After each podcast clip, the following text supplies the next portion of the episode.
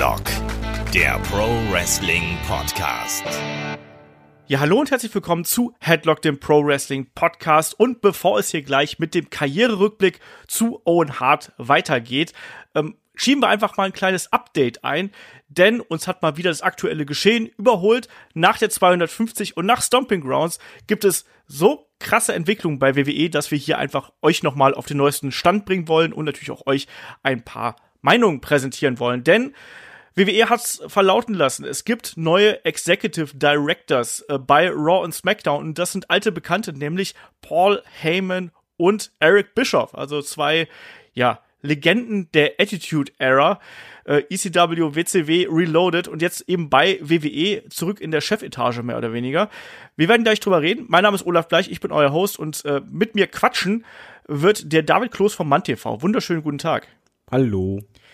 So, wir sind gestern alle so ein bisschen auf den nicht auf den falschen Fuß äh, erwischt worden, aber da war schon gehörige Portion Überraschung dabei, als diese Nachricht über den Äther ging. Also Paul Heyman und Eric Bischoff werden jetzt in Zukunft die kreativen Geschicke bei Raw und SmackDown überwachen. Paul Heyman bei Raw, Eric Bischoff bei SmackDown und werden an Vince McMahon berichten. Also Vince McMahon hat immer noch die Hoheit quasi, aber ne, andere Personen, die direkt unter ihm arbeiten. Und David, wie war deine erste Reaktion, als du hier diese Nachricht gehört hast? Ich habe nur gedacht, okay, das ist für mich ein Signal, dass die WWE gerade realisiert, dass die echt ein Problem haben oder dass halt der Hintern auf Grundeis geht. Ja, bei mir war es genauso. Also man, das ist ja schon eine relativ deutliche Maßnahme, einfach mal so auch bekannte Gesichter einzusetzen. Ähm, und die Leute, die einfach auch äh, Erfahrung im Geschäft haben, aber zugleich eben auch teilweise schon ein bisschen aus dem Geschäft raus sind. Und ähm, das ist jetzt auch meine Frage: Wie siehst du denn die Personalien Paul Heyman für Raw und äh, Eric Bischoff für äh, SmackDown? Geteilt und ich habe auch jetzt vor ein paar Minuten noch eine neue Meldung dazu gelesen, dass ich damit nicht allein dastehe, sondern dass äh, der Fernsehsender Fox alles andere als begeistert sein soll, dass Eric Bischoff engagiert wurde. Ja. Und zwar mit dem Hintergrund, dass er halt, ähm, er war ja vorher jetzt bei TNA Ja. und war da im Grunde genommen mitverantwortlich für den äh, Niedergang. Und ja, man, man schreibt es ihn halt quasi äh, zu, dass er halt der Grund war, warum das halt da zugrunde gegangen ist und äh, entsprechend auch die Überraschung, dass er halt jetzt dort eingesetzt wurde. Man muss auch bedenken, als Execu Executive äh, Director bist du im direkten Kontakt mit den Sendern. Ja. Das heißt, die müssen halt jetzt auch mit Eric Bischoff und Paul Heyman arbeiten. Und ja, da hält sich die Vorfreude in Grenzen. Ich halte auch nicht so extrem viel von Eric Bischoff. Ich denke halt eher, dass er manchmal einen guten Riecher hat, aber absolut kein Gespür dafür, was Fans eigentlich wollen oder was der äh, Geist gerade ist. Das, anders als bei Paul Heyman. Beide sind ja eigentlich schon länger raus, aber bei Paul Heyman habe ich schon das Gefühl, dass er weiterhin äh, sich informiert hat oder weiterhin Eindrücke sammelt, ähm, wie Fans über was denken, was sind Themen. Ich glaube, bei ihm, das hat er damals auch bei SmackDown bewiesen, ähm, das könnte sich richtig positiv auswirken. Sofern halt Vince das auch absegnet. Das ist so ein bisschen mh, das große Fragezeichen, das ich habe, weil du kannst im Grunde genommen einsetzen, wen du möchtest. Wenn der Chef eh alles blockiert, ändert sich ja nichts. Ja. Da muss man natürlich auch erstmal abwarten, wie wirklich die, wie soll man sagen, die, äh, die Kette der Informationen und der Befehle quasi da eingehalten wird. Ne? Ist es wirklich so, dass die beiden da äh, quasi auch mal hier und da vielleicht eine Entscheidung durchdrücken? Können die sich durchsetzen? Und du hast gerade zum Beispiel, ich, ich sehe es ähnlich wie du tatsächlich, aber du hast gerade auch einen Paul Heyman angesprochen, der ist ja noch ein paar Jährchen jünger als äh, Eric Bischoff. Eric Bischoff ist, ist schon über 60, äh, Paul Heyman ist gerade mal knapp über 50, ist aber trotzdem natürlich jetzt in beiden Fällen kein junges Blut in irgendeiner Art und Weise. Und Paul Heyman war eigentlich immer jemand, der sich in dieser WWE-Maschine ähm, die es ja nun mal inzwischen ist, nicht so 100% wohlgefühlt hat, eben weil er da in verschiedene Richtungen immer wieder auch Kompromisse eingehen müsste und und äh, da immer sehr viel, wie soll man sagen, anderer Mitspracherecht und natürlich auch Bürokratie und äh, Egos und sowas weiter aufeinander getroffen sind. Und Paul Heyman war da nie besonders gut drin und das war ja auch ein Grund dafür, weshalb er ja damals bei SmackDown ja auch irgendwann den Job niedergelegt hat, beziehungsweise da den Job verlassen hat. Es ist eine schwierige Personalie. Ich persönlich sehe es ähnlich wie du, dass ich eigentlich erwarte, dass Paul Heyman da näher dran ist. Ich glaube, dass der jemand ist, der, der sich stärker informiert hat. Und Eric Bischoff war die letzten Jahre ja komplett raus aus dem Geschäft. Also Paul Heyman war immer da, der kennt das Talent natürlich. Und Eric Bischoff wird sich sicherlich informiert haben, aber war eben nicht mehr Backstage, nicht mehr zugegen. Und da muss man einfach mal abwarten, ob er wirklich da den äh, ja, den, den, äh, wie du gesagt hast, den Zeitgeist trifft, ne? Und wie gesagt, also ja, die größte Sorge habe ich halt bei Bischof, wenn man halt bedenkt, was er bei TNA gemacht hat, da hat er ja, ja eigentlich versucht, das, was er vorher bei WCW hatte, zu wiederholen. Ja. Also im Grunde genommen hat er halt diese Schablone genommen und hat einfach versucht zu übertragen, ohne jetzt extreme Anpassungen. Es hat halt nicht funktioniert. Ja. Und ähm, die Sorge sehe ich halt jetzt wieder. Was mich übrigens schon ein bisschen überrascht hat, dass halt äh, ja Triple H da außen vor war. Also man hat ja jetzt gelesen, dass er ausschließlich WWE NXT und NXT UK äh, macht und ja. dafür verantwortlich ist als Executive Director. Aber ich glaube, er wäre schon jemand, wo die Fans am meisten gedacht hätten, ja, der wird's als nächstes. Eigentlich ja, ne? Und das ist eben auch die interessante Frage, ähm, ob diese aktuellen Entscheidungen. Ne? Wie fühlt sich ein Triple H, der ja eigentlich, ich sag mal so in der in der Thronfolge ja so ein bisschen äh, eigentlich am, am Drücker gewesen wäre, dass ja jetzt quasi zwei alte Bekannte und doch neue Gesichter irgendwo äh, da als Executive Directors äh, wie vorgesetzt bekommt. Ob das so gut ist? Und ich habe auch gehört, dass teilweise ehemalige TNA-Wrestler, da gibt's ja inzwischen einige bei äh, WWE, also von äh, AJ Styles, Joe McIntyre, Bobby Roode und so weiter und so fort, dass die auch nicht so besonders begeistert davon gewesen sein sollen, dass gerade ein Eric Bischoff da äh, in die Position gekommen ist. Und werden mal abwarten müssen, ob das da eventuell auch einfach rumort im Hintergrund. Ne? Aber um aber äh, generell, ähm, du hast jetzt eigentlich was ganz Nettes angesprochen, halt, dass halt jetzt so ältere Herren quasi, ähm, mein Triple H ist auch nicht der Jüngste, aber halt bekannte Gesichter, wo man weiß, okay, die waren da halt schon mal, ihnen vor die Nase gesetzt wurden. Und das spricht für mich halt schon sehr stark nach so Vince-Style, weil wenn Vince versucht, etwas ähm, groß zu ändern oder, oder auf etwas versucht zu reagieren, ist es meistens etwas altbekanntes. Ja. Also, dass er halt sich nicht versucht, wirklich anzupassen, sondern halt eher auf Leute setzt, die halt, genauso wie bei den Stars, Ratings gehen runter. Man setzt dann primär, anstatt auf, darauf, dass man jetzt einen Star weiter aufbaut, nee, die bekannten Gesichter schnell zurückbringen. Und so ja. wirkt es halt jetzt quasi Backstage genauso. Genau, also äh, das ist ja auch was, was ihm teilweise äh, vorgeworfen wird, so ein bisschen, dass er eigentlich in einer sehr, sehr kleinen Bubble lebt, also in einer kleinen Blase. Und klar, ne, das waren seine ehemaligen Konkurrenten, ne? also ECW, äh, Paul Heyman und WCW, Eric Bischoff. Und dass er sich da dann vielleicht nicht traut, irgendwie vielleicht auch von außen Hilfe äh, zu nehmen oder gar jemanden wie eine Triple H dann äh, in eine solche Position zu nehmen, quasi intern das zu lösen ich halte das auch für schwierig. Ne? Und, und äh, auf der einen Seite denke ich mir, ja, äh, es ist vielleicht eine notwendige Veränderung. Es das heißt ja auch, dass die beiden jetzt quasi ab nächster Woche so langsam in ihren Job eingearbeitet werden sollen. Insofern, da muss man auch äh, gucken, ob sich da jetzt schnell was entwickelt oder ob das langsam geht. Trotzdem ähm, hat man natürlich, also so ein bisschen das Gefühl, es ist der Panikknopf auf der einen Seite, aber trotzdem dann auch nicht so Panik, dass man komplett äh, irgendwie über seinen eigenen Horizont hinweg denkt, sondern man bleibt trotzdem noch irgendwie so schön unter sich. Ne? Dann holt man halt einen Eric Bischoff, der sind wir ehrlich, das ist jetzt die, die WCW ist jetzt inzwischen auch schon weit über 20 Jahre her. Und mal abgesehen von der NWO hat jetzt die WCW auch nicht so viel Geiles hervorgebracht. Da waren auch viele Ideen, die einfach auch Grütze gewesen sind. Ähm, und Eric Bishop ist jetzt nicht das kreative Genie. Der ist ein guter Marketingmensch und so. Der hatte ein paar gute Ideen gehabt, aber ich sehe ihn da nicht so in der Position, gerade was so das Handling von Talent und von jungem Talent angeht, sehe ich ihn da nicht als wirklich guten Kandidaten, sage ich jetzt mal so ganz ehrlich. Paul Heyman, wie gesagt, ich halte von ihm sehr, sehr viel. Ne, ich, ist auch jemand, den ich, äh, also ich sag's ganz ehrlich, der Typ, der könnte mir ein Telefonbuch vorlesen oder sonst irgendwas, der, dem könnte ich stundenlang zuhören, wenn der irgendwelche Wrestling-Geschichten erzählt. Ich habe auch schon ein paar Interviews mit dem gemacht und der ist unglaublich gut. Und das ist aber auch jemand, der hört auch auf die Leute. Und ich glaube, dass der jemand sein wird, der gerade dem äh, jüngeren Talent bei Raw sehr, sehr gut tun wird. Aber wir haben eben gerade diesen Clash quasi. Und es heißt ja auch, dass dass beides quasi nur Off-Air-Rollen sein sollen. Also die werden nicht in On-Air-Rollen äh, auftreten, sondern werden wirklich nur den organisatorischen Teil und auch da quer über alle Plattformen. Also wir wissen, es ist nicht nur das WWE Network, es ist nicht nur die Sender. Das bedeutet auch, dass die beiden für äh, für, für Facebook, für YouTube und für Social Media und keine Ahnung was, dass die da auch noch ihre Finger im Spiel mit haben werden, damit da eine Linie drin ist. Jetzt mal ganz blöde gefragt. Glaubst du, dass das klingt jetzt so so herablassend, aber glaubst du, dass weiß, kommt. Menschen in dem Alter, ähm, die vielleicht vorher wirklich ja in, dem, in, in, den, in, den, in den Hochzeiten zwar von Wrestling irgendwie ihre äh, Ideen wirklich komplett ausgespielt haben, aber glaubst du, dass die das können, dass sie das alles unter einen Hut kriegen, dass die da wirklich, wie das also muss man ganz mal ganz extrem sagen, schauen wir mal, wie das bei äh, All Elite Wrestling läuft. Wir haben da wirklich mit mit Cody, den Young Bucks und so, die haben es ja quasi erfunden, wie man Wrestling auch in Social Media groß macht. WWE weiß das auch, aber mit neuer kreativer Führung, glaubst du, dass die den wirklich die Fäden hier zusammengeführt kriegen? Da auch wieder zweigeteilt. Weil äh, ich meine, Paul Heyman hat ja schon Erfahrung auch mit äh, Podcasts und äh, YouTube ähm, Kanälen das und, stimmt. Ähm, Produktion.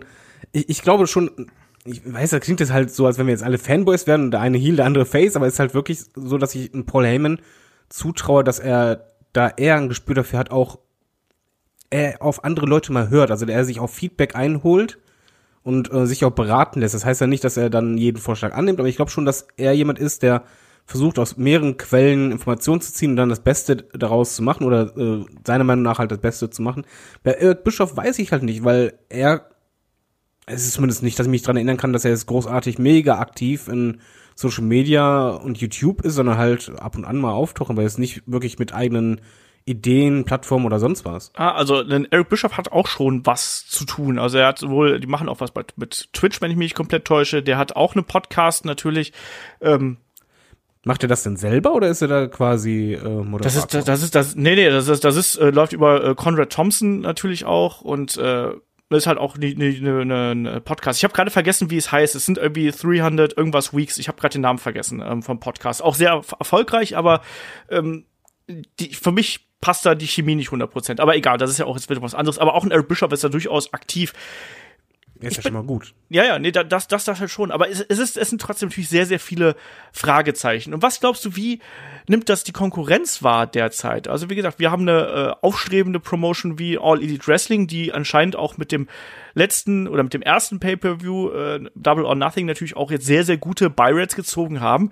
Und dann hast du ein äh, einen neuen Event, ein All-Out-Event, der dann auch noch mal innerhalb kurzer Zeit ausverkauft ist. Und dann hast du Stomping Grounds, was nicht ausverkauft ist.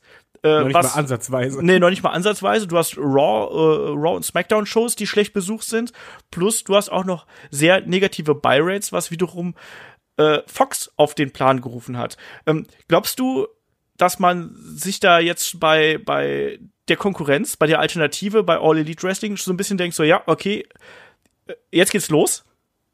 Ich glaube eher, dass, also ich würde an, an Stelle von All Elite Wrestling einfach nur da grinsend sitzen, denken, danke WWE, weil man darf eine Sache nicht unterschlagen. Also All Elite Wrestling, ja, der harte Kern von Wrestling-Fans, die kannten die, waren informiert, heiß drauf, na, na, na, aber die große Masse nicht. Was jetzt aber hinzukommt, das sehe ich halt auch bei deutschen Medien wie zum Beispiel Bild, aber halt auch bei ähm, englischsprachigen äh, größeren Sportportalen. Diese Meldungen jetzt gerade mit der mit den vielen Änderungen bei WWE, ja. die werden meistens nicht nur äh, dann beschrieben, sondern zeitgleich auch noch auf die äh, AEW hingewiesen. Ja. Also es wird halt erwähnt, da ist eine Konkurrenz und jetzt zum Beispiel der im Byweight und im Grunde genommen ist das gerade die beste PR, für die du nichts zahlen musst.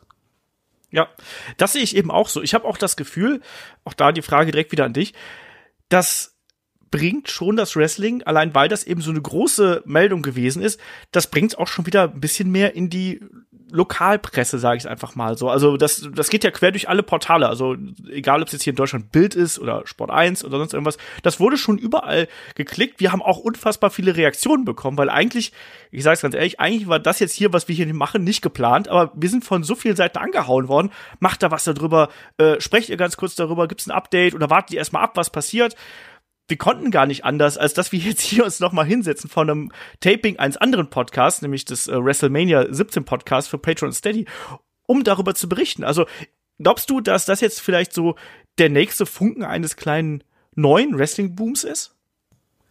Ich glaube, dass es ein Funken von einem bestehenden, ich weiß, das möchtest du nicht hören, aber ein, ein War schon ein bisschen ist, weil ich glaube, was, was wir alle unterschätzt haben, oder wir haben ja schon gesagt, alles klar, All Elite Wrestling hat das Zeug, sich zu etablieren und Co. Dann war der erste Pay-Per-View und alle danach begeistert. Ja, war ein richtig gutes Produkt, aber natürlich auch die Skepsis, was kommt danach?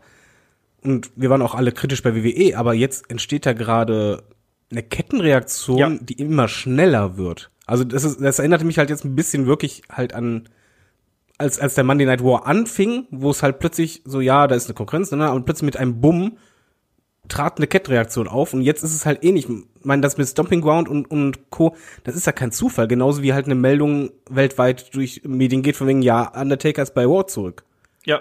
Und jeder weiß warum. Und diese Begründungen werden immer wieder genannt. Und ähm, du hast ja leeren Hallen angesprochen. Ich meine, leer ist ja kein Ausdruck, wenn da bei einer Weekly TV-Sendung 3000 Leute nur, nur sitzen. Huch, das ist schwierig. Und ich glaube, ähm, das hat so kein Fan vorhergesehen. Und ich weiß jetzt nicht, ob es neuer Wrestling-Boom wird, aber ich weiß vom Gefühl her, dass es innerhalb der Wrestling-Interessierten plötzlich äh, ja eine Alternative immer größer dargestellt wird und das bestehende Produkt immer mehr hinterfragt wird. Mhm.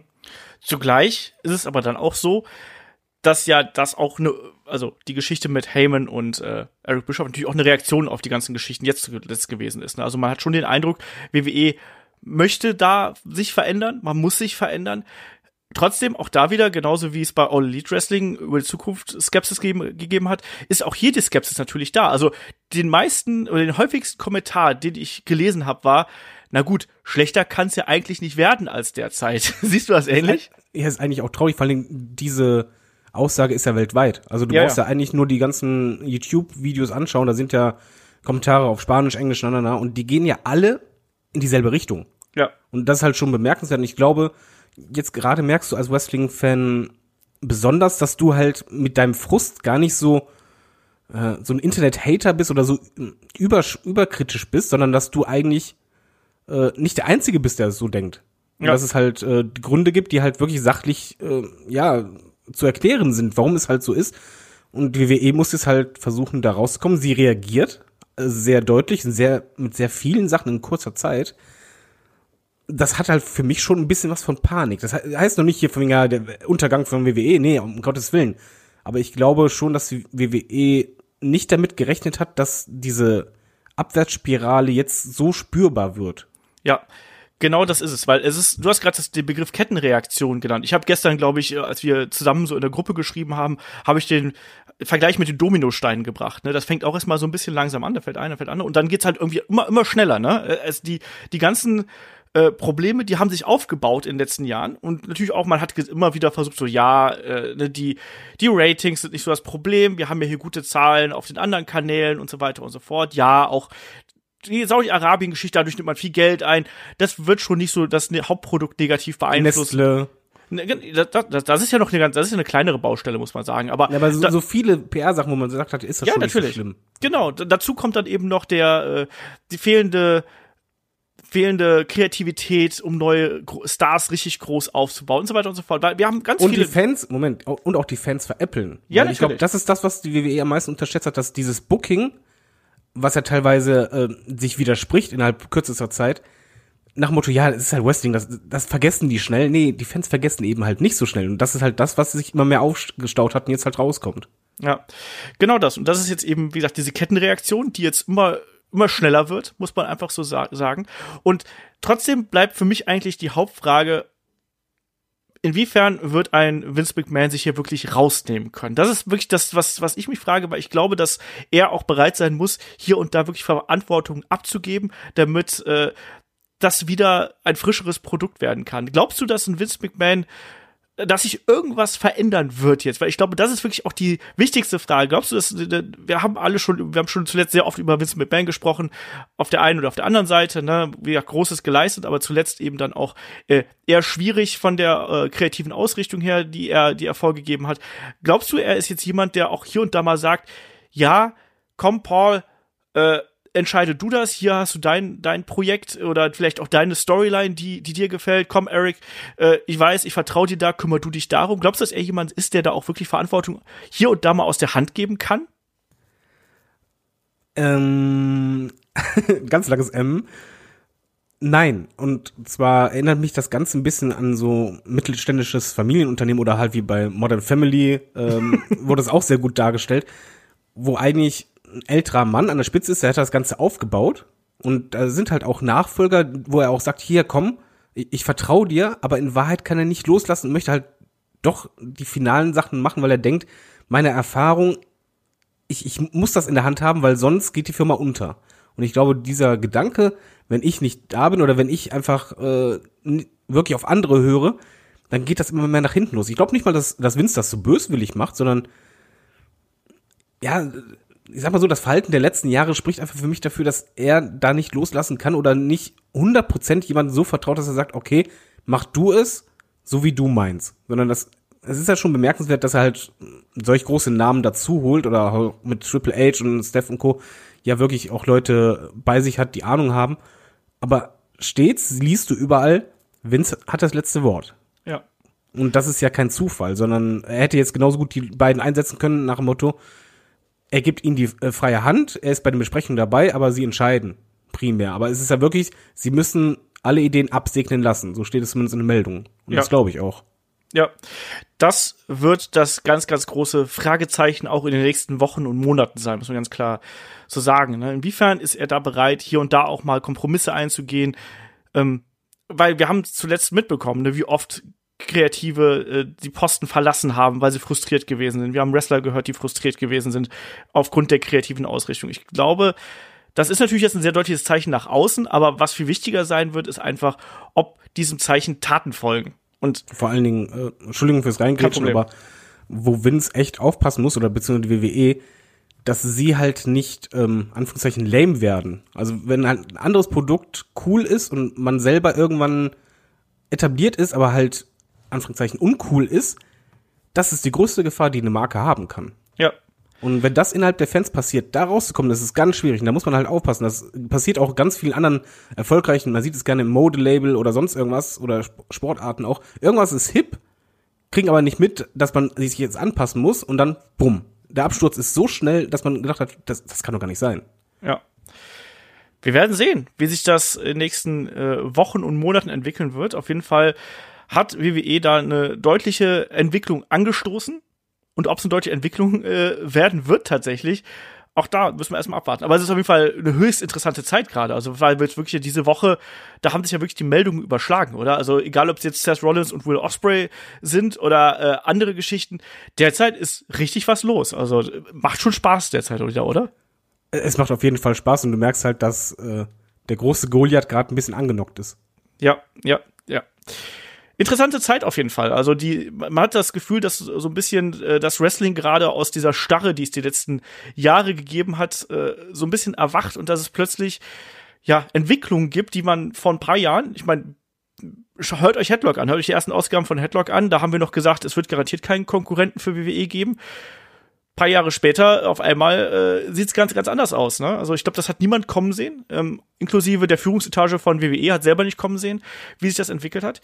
Ich bin auf jeden Fall gespannt, wie sich die ganze Szene jetzt dadurch weiterentwickeln wird und ob man dadurch auch vielleicht eine neue Zielgruppe wieder erreichen kann. Ne? Solche Meldungen, wir haben es gerade gesagt, äh, die äh, erzeugen Aufmerksamkeit, die erzeugen einen gewissen Buzz in den Medien und das kann auch eine Chance sein für die ganze Industrie. So, um das nicht ganz so negativ abzuschließen. Ne? Ähm, Ich finde da generell nichts Negatives dran, weil Veränderung ist immer gut. Das stimmt, aber es, es ist ja schon oft so, dass gerade jetzt WWE sehr viel Negativität entgegenbrandet. Ne? Auch hier diese Sache, wir haben es auch gerade gesagt, Panik und sowas. Das zeugt ja schon so ein bisschen davon, dass man dem ganzen Produkt sehr nicht voreingenommen, aber schon so ein bisschen sehr kritisch gegenübersteht. Ne? So, so meine ich das. Ja, aber ich ich glaube, das ist doch nicht mal so, dass die Leute WWE hassen, sondern man muss aber denken, die Leute gucken ja weiter oder kommentieren. Das heißt, es be- betrifft sie ja schon emotional. Ja, Genau wie halt bei uns auch. Wir diskutieren da weiterhin, weil wir uns eigentlich, wir, wir wollen ja die WWE lieben und das Produkt, was wir da sehen. Wir möchten am liebsten sagen, beim nächsten Pay-Per-View oder bei der nächsten Storyline, boah, fantastisch, ich habe so mitgefiebert. Dieser Wunsch ist ja da und ich glaube, das merkst halt auch bei den Fans, wenn es mittlerweile ist es ja wirklich oft so, da, jetzt zuletzt beim Pay-Per-View äh, Stomping Ground, dass halt die Crowd AEW chantet. Das heißt ja nicht von wegen so, wir hassen euch WWE, sondern wir wollen was anderes. Bitte passt euch an uns an ein bisschen. ja. Genau so ist das. Ja, auf jeden Fall äh, interessante Entwicklung und äh, ich hoffe, das war äh, ausreichend viel Meinung hier äh, von unserer Seite für euch. Wir werden garantiert in den nächsten Wochen und Monaten noch äh, diverse aktuelle Themen, Podcasts da mit einfließen lassen und die ganze Geschichte nochmal Revue passieren lassen, natürlich auch so ein bisschen spekulieren, wie es weitergeht. Also da könnt ihr euch auf jeden Fall auf uns verlassen.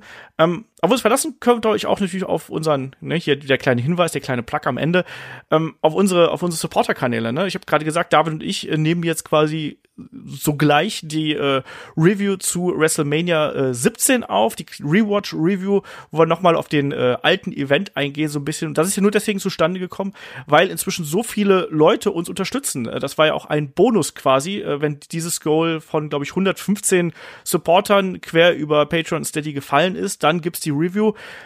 Das lösen wir natürlich gerne ein. Die gibt's jetzt quasi zeitgleich mit diesem Podcast. Äh, gibt's die auf äh, unseren Supporter-Kanälen. Wir haben zuletzt auch die ähm, Helden aus der zweiten Reihe mit John Morrison veröffentlicht und natürlich auch Headlock Cross Nukular, Radio Nukular mit dem Kollegen Christian Gürnt äh, auf äh, über Shawn Michaels hatten wir auch noch dazwischen. Und äh, das Match of the Week hatten wir auch noch, wo wir auch sehr in die Vergangenheit gereist sind, in die deutsche Vergangenheit. Walter gegen Chris Hero. Warum auch nicht? Also jede Menge derzeit los. Ich glaube, so viel Content wie jetzt in dieser Woche haben wir noch nie rausgehauen. Da seid ihr auf jeden Fall reichlich bedient. Und äh, da willst du noch was Abschließendes sagen? Nee. Und hier nochmal ein allerletzter kleiner Hinweis. Äh, wir machen natürlich auch eine äh, Review zu All Elite Wrestlings Fighter Fest. Die gibt's ebenfalls hoffentlich am Dienstag äh, auf Patreon und auf Steady. Aber jetzt ohne große Umschweife äh, gebe ich weiter an äh, den Shaggy und meine Wenigkeit und dem Helden aus der zweiten Reihe Podcast über Owen Hart. Viel Spaß dabei.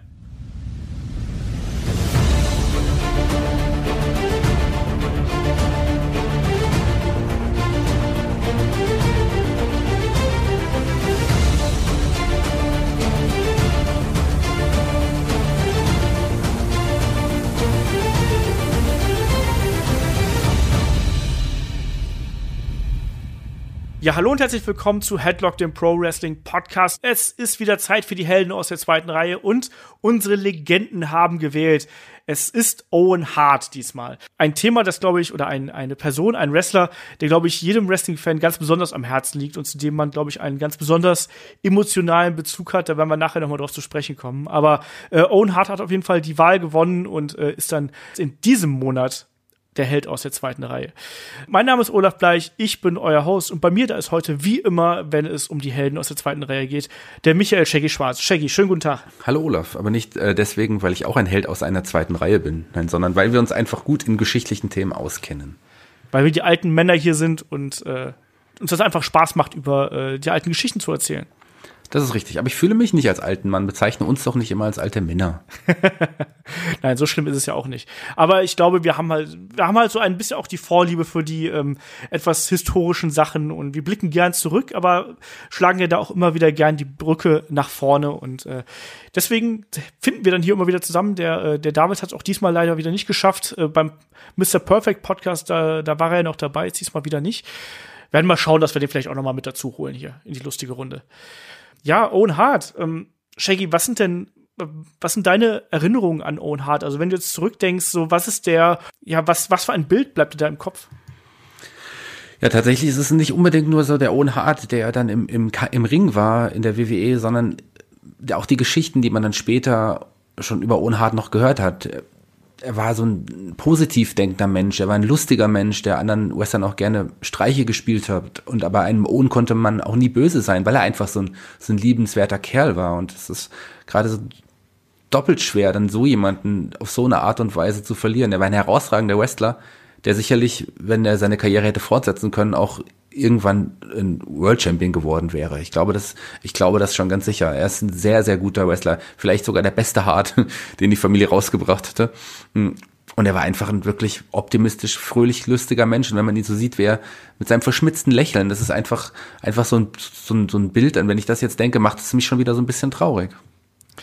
Ja, es ist eben wirklich so, ne? Also ähm, ich habe heute ja noch hier ähm, unser, unser Handout zusammengeschrieben, sprich, da sind da so die wichtigsten Fakten ähm, drin, über die wir hier sprechen wollen. Und ich habe dann auch gemerkt, also je weiter ich irgendwie mit dem Handout und mit diesem Dokument irgendwie so Richtung Karriereende gekommen bin, umso schwieriger fiel es mir dann irgendwie. Also ähm, da hängen wirklich ganz, ganz viel Emotionen dran. Und du hast es gesagt, also gerade diese Streiche, da werden wir gleich mal drauf zu sprechen kommen, ne? Und diese, dieser Humor, der halt einen Owen Hart immer ausgezeichnet hat, der, der bleibt einem da auf jeden Fall im Gedächtnis und natürlich auch, äh, was du auch gesagt hast, ähm, seine wrestlerische Qualitäten. Ne? Also ich glaube, seine Matchserie mit seinem Bruder Brad ähm, ist, glaube ich, für jeden Wrestling-Fan der 90er absolut unvergessen. Auch die Zeiten mit der Hart Foundation, ähm, unglaublich. Und natürlich äh, das Take-Team mit Coco Beware. Da geht natürlich auch gar nichts dran vorbei. ja, High Energy.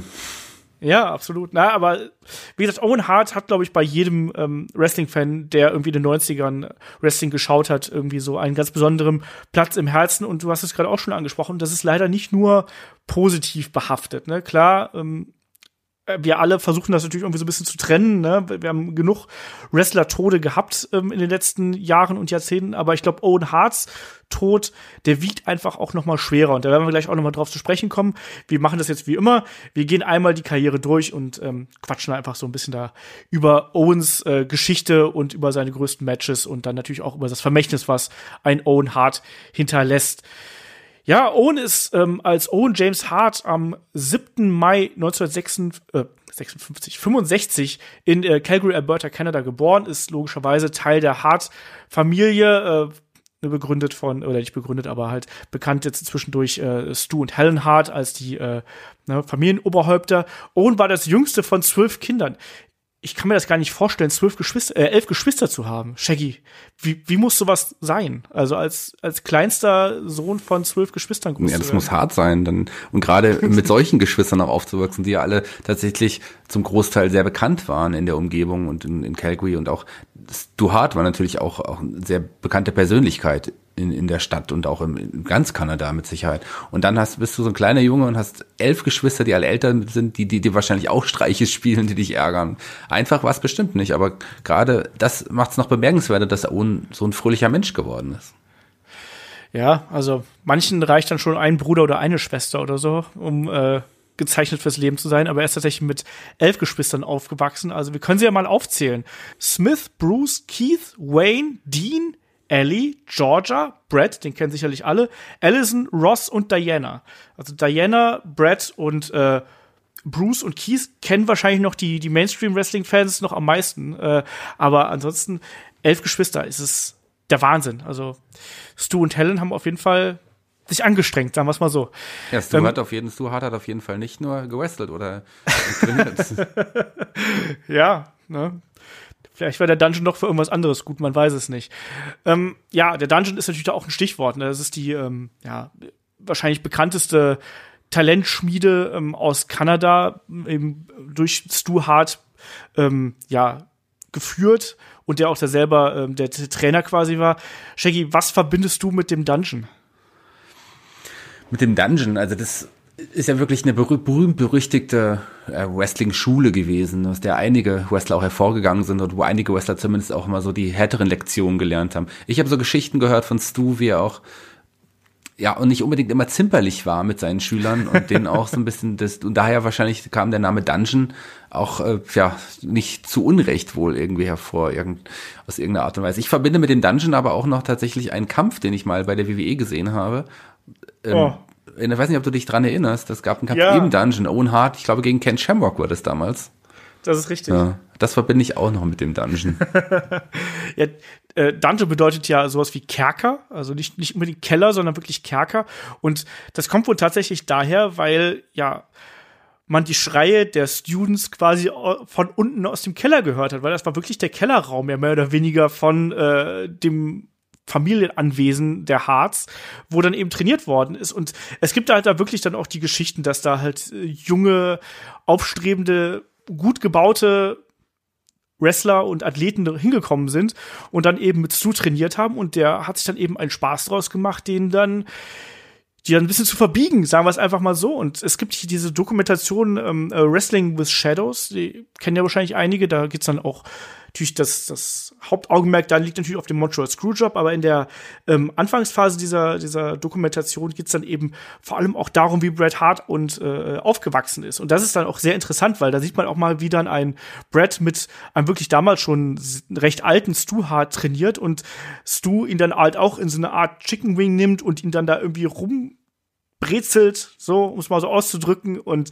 ähm, er hat auch so Geschichten erzählt, ja, äh, ne, da haben wir uns mal Spaß draus gemacht, dass man dann ähm, den Sleeperhouse so angesetzt hat, dass er danach ein blutunterlaufenes Auge gehabt hat und dann lief der die nächsten drei Tage mit einem blutunterlaufenden Auge durch die Gegend und so, haha, witzig.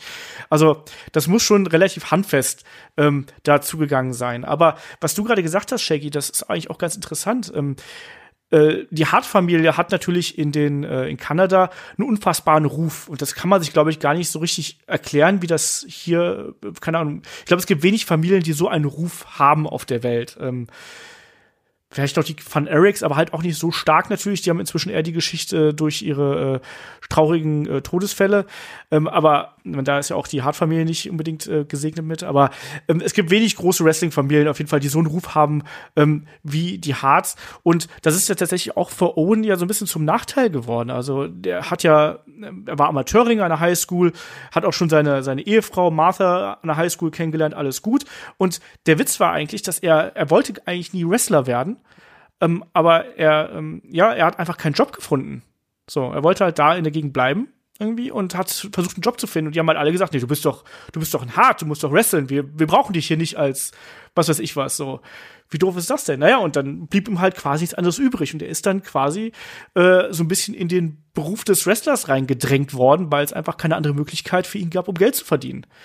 Und äh, ja, wurde dann eben von Stu Hart ausgebildet, trat dann auch eben äh, bei Stu Harts Stampede Wrestling an. Das war die äh, Wrestling-Promotion, die er, die äh, Stu damals betrieben hat. Trat auch unter anderem in Großbritannien an, Joint Promotion unter anderem.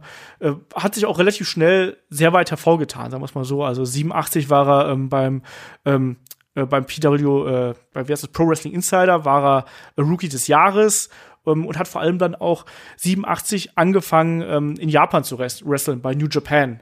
Und mir war das gar nicht mehr so klar, aber das hast du gewusst, Shaggy, dass er als äh, Jushin Liger aufgetreten ist? Er ist zumindest unter der Maske zeitweise aufgetreten. Ich habe es genau. in der Vorbereitung auch hier hierzu auch gelesen, aber ich kann mich nicht mehr erinnern, wie, wie das war. Also hat war er der, also hat er das nur zeitweise gemacht oder war er als Ersatz drunter oder? Anscheinend, ja. ja.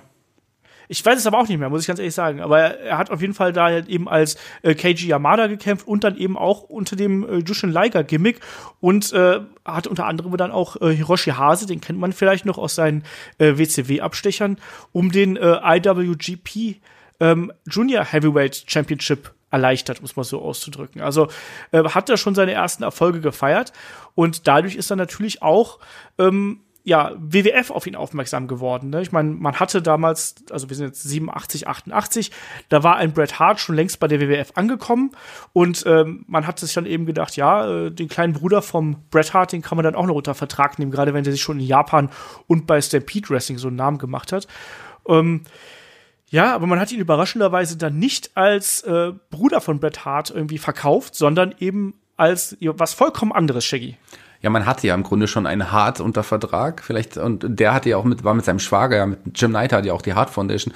Wahrscheinlich wollte man keinen weiteren Hart haben und dachte, ja, in Japan hat das ja auch geklappt unter einer Maske. Man hat ihm auch eine Maske gegeben in der WWE, WWF damals, und er ist so als eine Art Superheld, ähm, Gimmick, Superheld-Gimmick unter dem Namen Blue Blazer oder ursprünglich sogar die ersten zwei Kämpfe hat er, glaube ich, noch unter dem Namen The Blue Angel, aber später relativ schnell wurde er zum Blue Blazer. Und das war dann, ja, der, der Superheld-Charakter, den er in der WWE verkörpert hatte. Aber er kam, da hatte da auch noch keine Erfolge ganz am Anfang.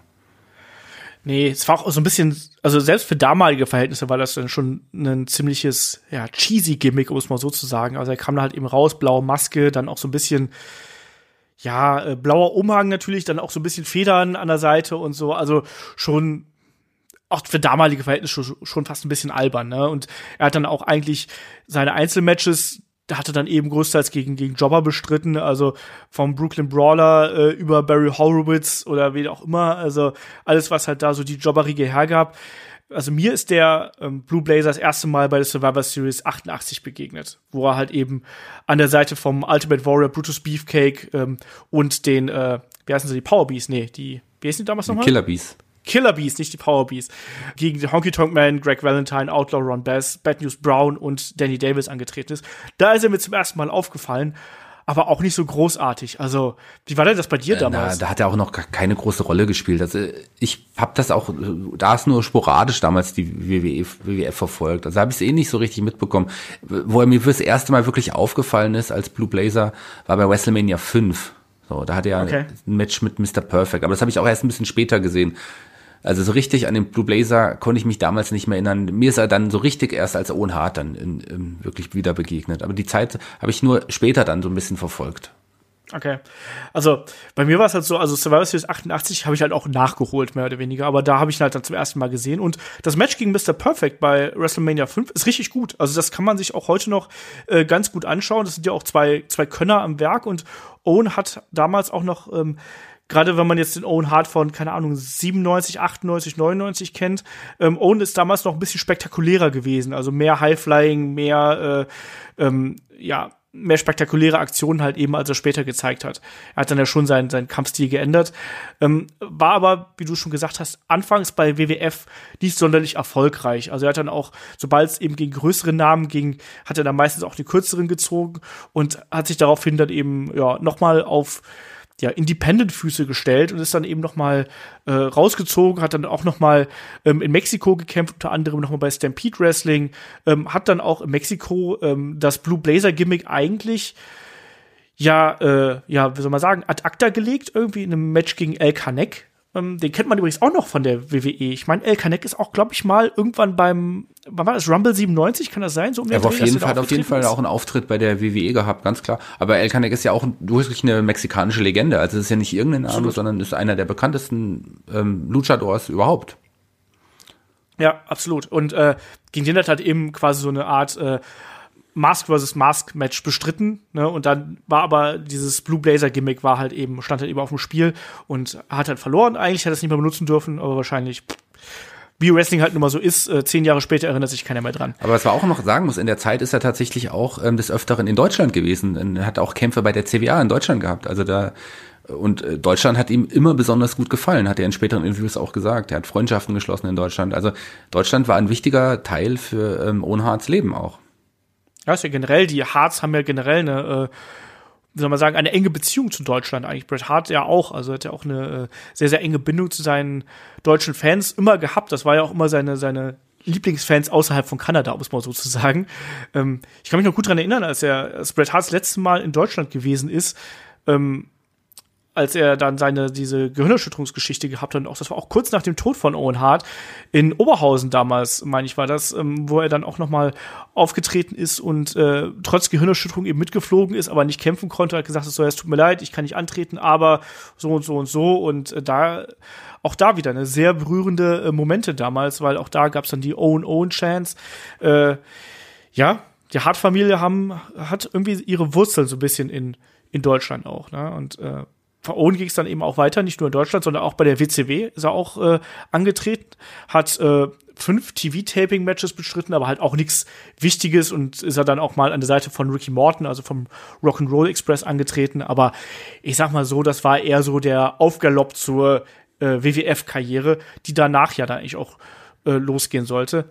Ähm, da sind wir nicht im Jahr 91, 92, 93 so um den Dreh. Also 91 ist Owen dann wieder ähm, zurückgekommen. Ähm, also sprich, er hat keinen Vertrag bei der WCW bekommen und ist dann halt eben wieder zur äh, WWF bekommen.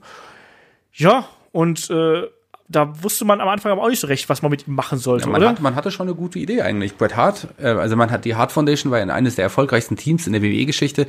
Die hatten sich kurz zuvor getrennt und äh, ja, Bret Hart war auf Solofaden unterwegs und das natürlich sehr erfolgreich, wie wir alle wissen. Aber ein Jim Neidhart äh, hatte stand dann recht alleine da und den brauchte sollte man einen neuen Tag Team Partner geben. Und ich fand die Idee am Anfang eigentlich richtig gut also die New Foundation wurde geboren, eine neue Variante der Hart Foundation mit ähm, Owen Hart und Jim Neidhart. Und ich, ich fand das Team am Anfang richtig cool. Ich habe da auch einiges äh, erwartet. Ich dachte, da könnte schon ein bisschen was gehen. Die hatten ja auch eine interessante Fehde mit den Beverly Brothers, die ich übrigens auch äh, sehr mochte damals, muss ich sagen. Ich mochte immer nur die Musik, muss ich sagen. Überaus und Genius als Manager der Beverly Brothers. Das war, war auch schon ein kongeniales Trio. Nee, aber ich fand die New Foundation irgendwie ganz gut. Ich habe da auch Potenzial gesehen, aber Jim Neidhart ist natürlich auch nicht der begnadetste Wrestler und der hatte sich dann, glaube ich, auch in der Zeit auch wieder verletzt und so stand Owen auch wieder alleine da. Genau. Und ja, dann gibt's, also letztlich haben die beiden genau einen großen Pay-Per-View-Auftritt gehabt, nämlich im Opener von äh, vom Royal Rumble 92. Ähm, passt ja auch so ganz gut eigentlich jetzt gerade in die Zeit, ne? Der Rumble 2018 steht ja vor der Tür, wenn wir hier den Podcast aufnehmen und da traten sie dann eben an gegen Orient Express.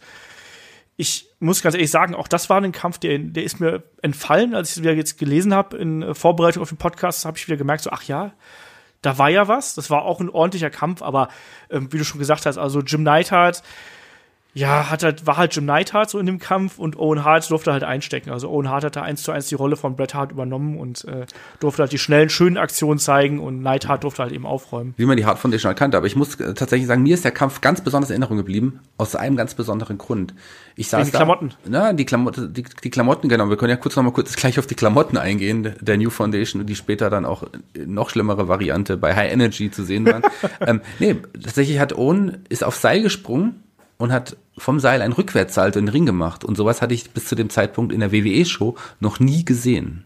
Ein Salto Stimmt. im Ring. Und das war, ich bin aufgesprungen und dachte, oh mein Gott, was ist denn das? So, ich, da, das weiß ich noch. Das war so ein What the fuck-Moment, wenn man das so, so sagen möchte. Das war unglaublich für mich damals. Heutzutage ist sowas ja auch ganz normal, aber damals war es echt noch besonders.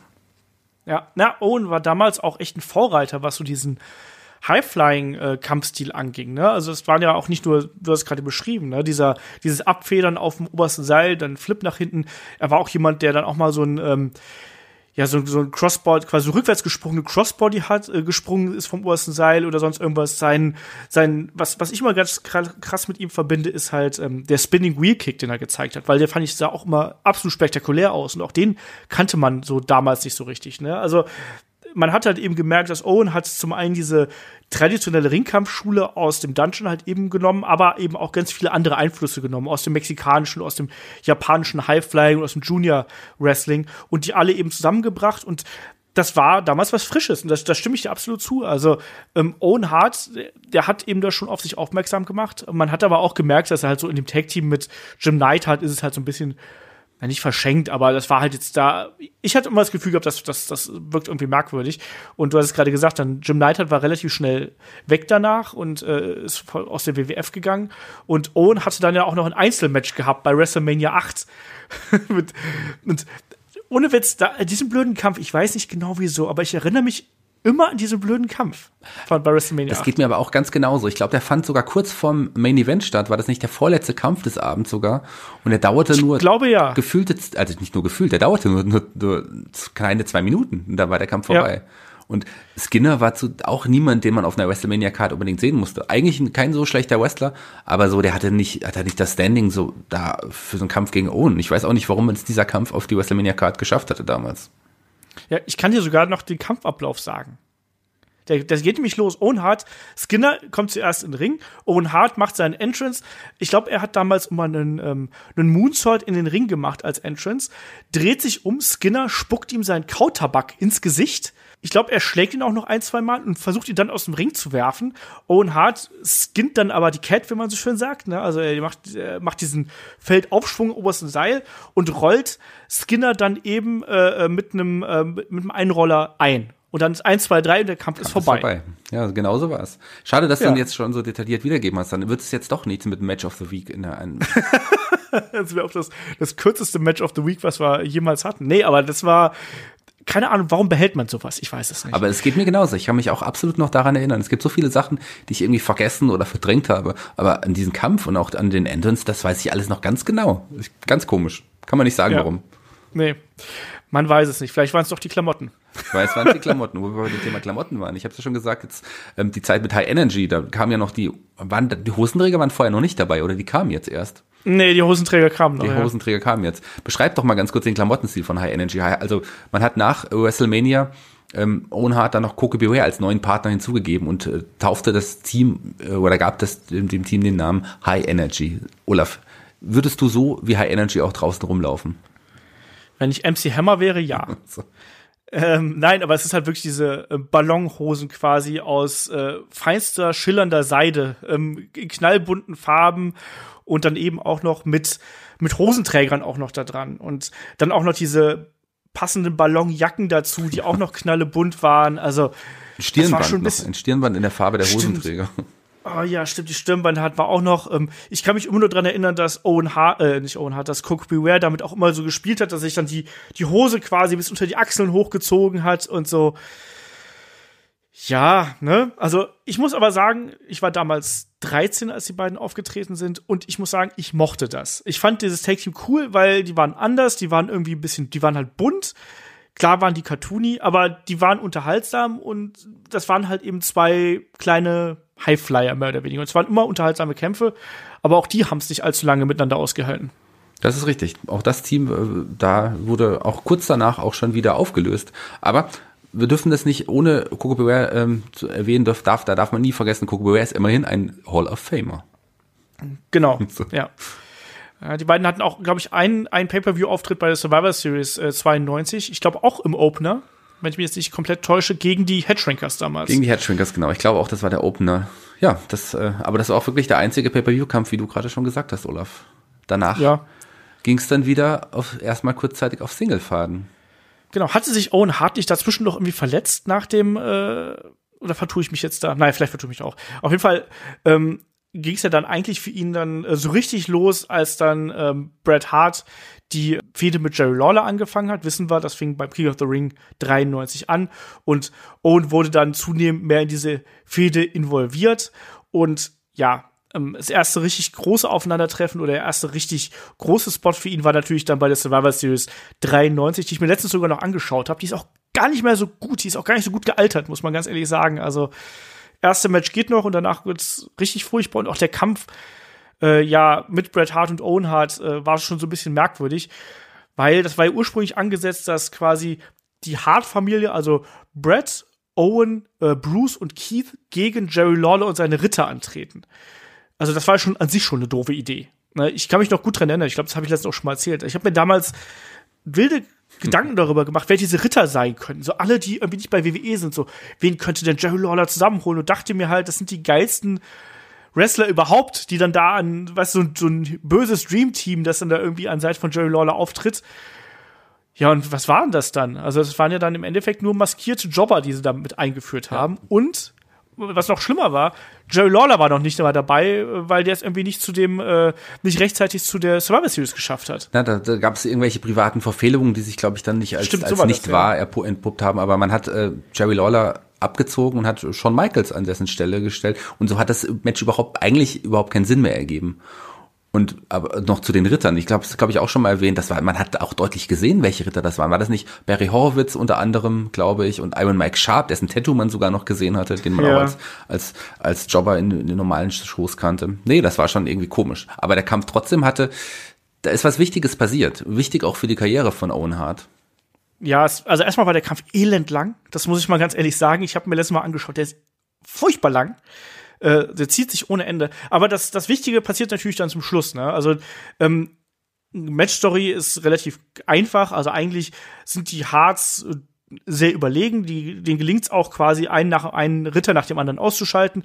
Und am Ende ist es dann äh, Shawn Michaels gegen die gesamte Hart-Familie. Und ähm, da gibt es dann den Moment, dass äh, Shawn Michaels greift Bret Hart bei einer Aktion in die Augen. Bret Hart ist quasi geblendet und wechselt aber mit Owen. Owen kommt rein, will seine, will irgendwie ähm, eine Aktion zeigen. Es gibt ein Reversal und während dieses ähm, Reversals geht Bret Hart außen an dem Seil entlang und Owen Hart rempelt ihn quasi von der Ringschürze runter in die Balustrade. Owen wird eingerollt von Shawn Michaels, scheidet aus. Am Ende gewinnen die Harts trotzdem, aber Owen Hart ist halt eben der einzige, der ja ausgeschieden ist und ist halt wieder der doofe kleine Bruder, der dann doch irgendwie verloren hat und ja äh, bei den anderen oder im Schatten der großen Brüder steht. Und dem Ja. das sichtlich irgendwie nicht gefallen hat. Und auch der auch Genau, der ist dann gleich, Entschuldige, ja. der gleich Bret Hart konfrontiert hat im Ring und gesagt hat, hey, was sollte das so? Ihr habt jetzt alle gewonnen, was ist mit mir? Und so. Ja, und das war keine schöne Sache. Ganz kurz noch ein kleiner Fakt am Rande. Eigentlich war tatsächlich Bruce Hart ähm, vorgesehen für den Turn damals, der eigentlich auch nur Teilzeit-Wrestler war. Aber Bret hat sich Backstage für Owen ähm, stark gemacht, weil er Owen klar der bessere Wrestler ist und auch er Bret Hart viel mehr Potenzial in der Feder mit Owen gesehen hatte. Owen ist dann auf jeden Fall geturnt, das muss man halt ganz klar so sehen. Shaggy, wie hast du damals den, den Turn von Owen Hart gesehen? Warst du da begeistert Na, von? ohne, oder, das, äh, das war ja kein, kein, kein, kein schneller Turn, der hat sich noch ein bisschen hingezogen. Also es war ja nur so, dass man merkte, er ist auf jeden Fall sauer, ihm passt irgendwas nicht und er war, er würde tatsächlich eigentlich am liebsten gegen seinen Bruder antreten. Aber Brett hat ja auch noch versucht, das irgendwie runterzureden und hat versucht auch Owen noch zu überzeugen und eigentlich zu sagen, wir sind eine Familie, wir gehören zusammen und hat ihn ja dann letzten Endes noch überzeugt, noch mit ihm weiter anzutreten zuerst.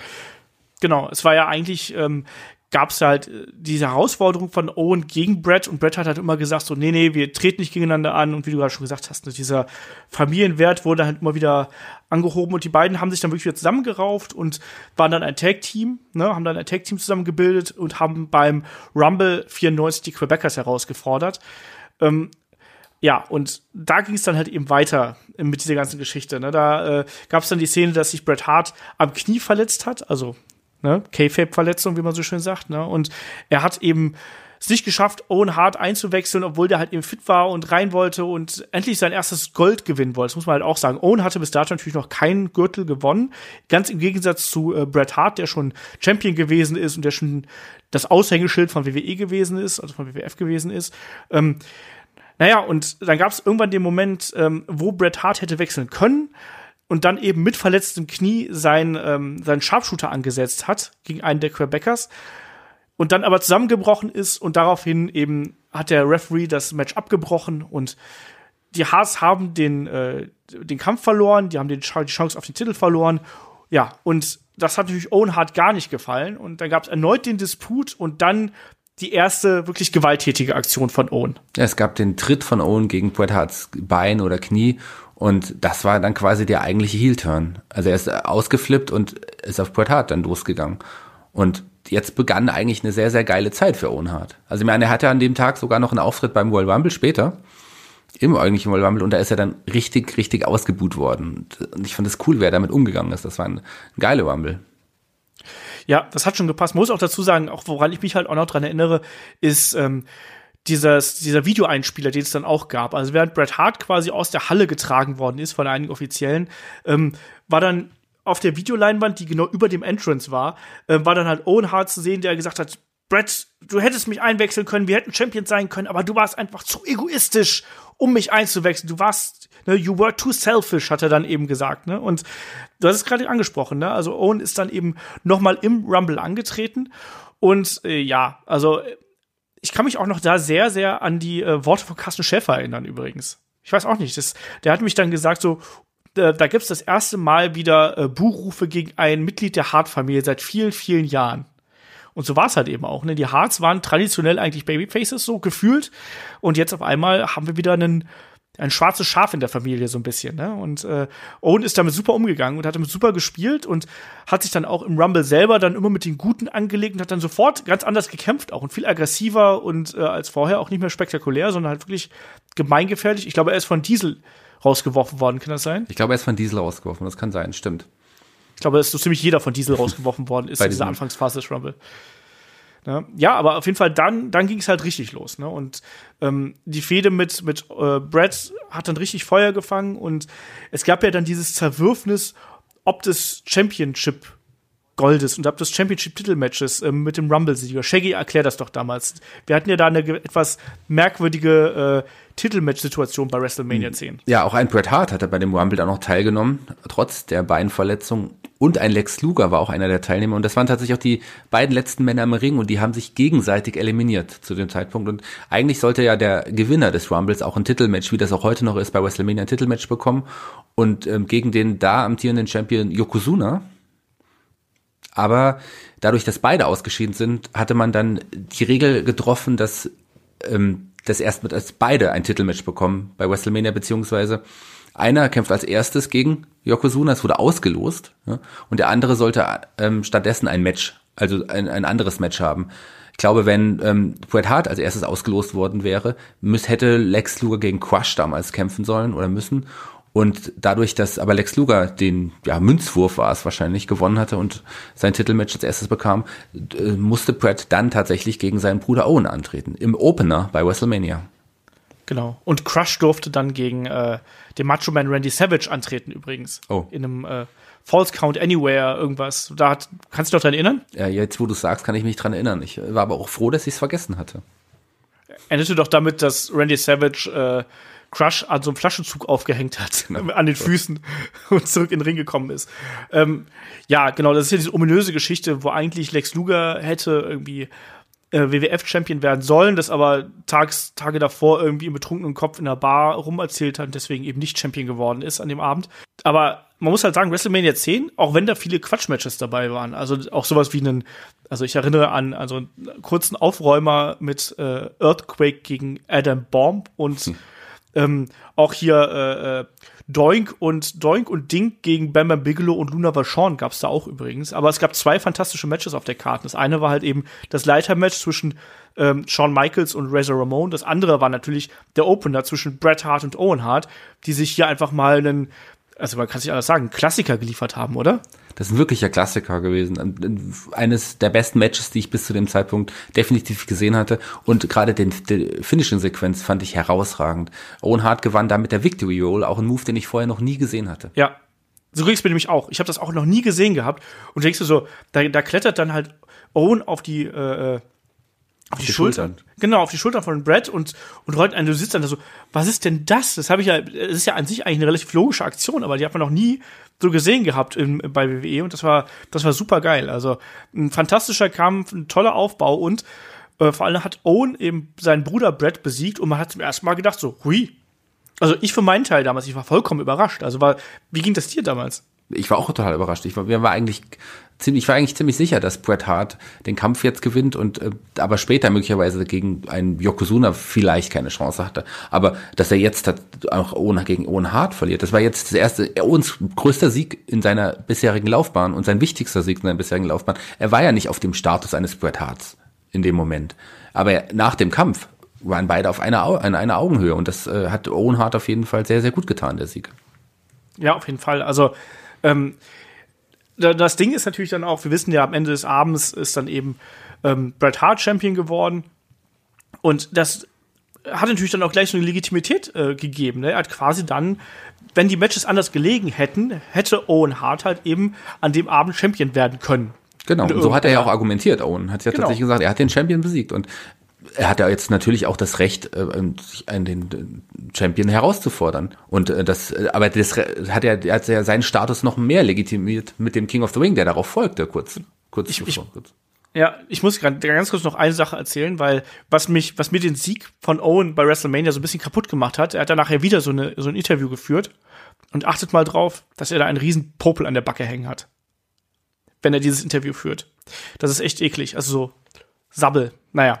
Ähm, du hast gerade den King of the Ring angesprochen, natürlich. Das ist dann äh, der King of the Ring 94, den Owen Hart dann eben auch gewonnen hat. Ähm, mit Hilfe von äh, Jim Neidhart, der auch zurückgekehrt ist. Im äh, Main Event gegen Razor Ramon, also im Finale. Davor gegen One 2 3 Kid. Übrigens auch ein sehr, sehr gutes, Kampf, äh, sehr gutes Match, das die beiden da geführt haben. Also, ich glaube nur sieben Minuten lang oder so, aber ein Feuerwerk. Ähm, unfassbare High-Flying-Aktion damals und richtig schnelles, japanisch geführtes Match eigentlich für, für WWE-Verhältnisse. Und dann eben im Finale gegen Razor Ramon und dann eben der Sieg und dann ab da war er dann eben der King of Hearts. So. Genau, das wurde sein neuer, ba sein neuer Name. Wir haben es ja gar nicht erwähnt, dass Owen bisher ähm, den, einen anderen Nickname, einen Beinamen hatte. Und zwar hieß er ja eigentlich die ganze Zeit The Rocket Owen Hart. Stimmt. Ja. Und zu dem, er hatte das Rocket jetzt abgelegt und war ab sofort nur noch King of Hearts und es war einfach so passend. Das war wirklich passend und ich fand es großartig. Ja, fantastischer Aufbau einfach von ihm und diese Bruderfeder, die hat sich halt auch durchgezogen einfach. Also über den kompletten, über den kompletten Jahrgang 1994, ähm, ja, bestimmte diese Fehde und ähm, da kam es dann auch zum äh, beim SummerSlam 94 zum nächsten Klassiker zwischen den beiden, der nicht der Main Event gewesen ist. Ähm, aber es war halt immer ein Steel Cage Match zwischen den beiden mit äh, Involvierung eigentlich der gesamten Hart-Familie wieder damals. Also ein David Boy Smith, der damals zurückgekehrt ist und dann eben Jim Knight hat an der Seite von Owen als äh, ja Adjutant, als Unterstützer, Manager, wie auch immer.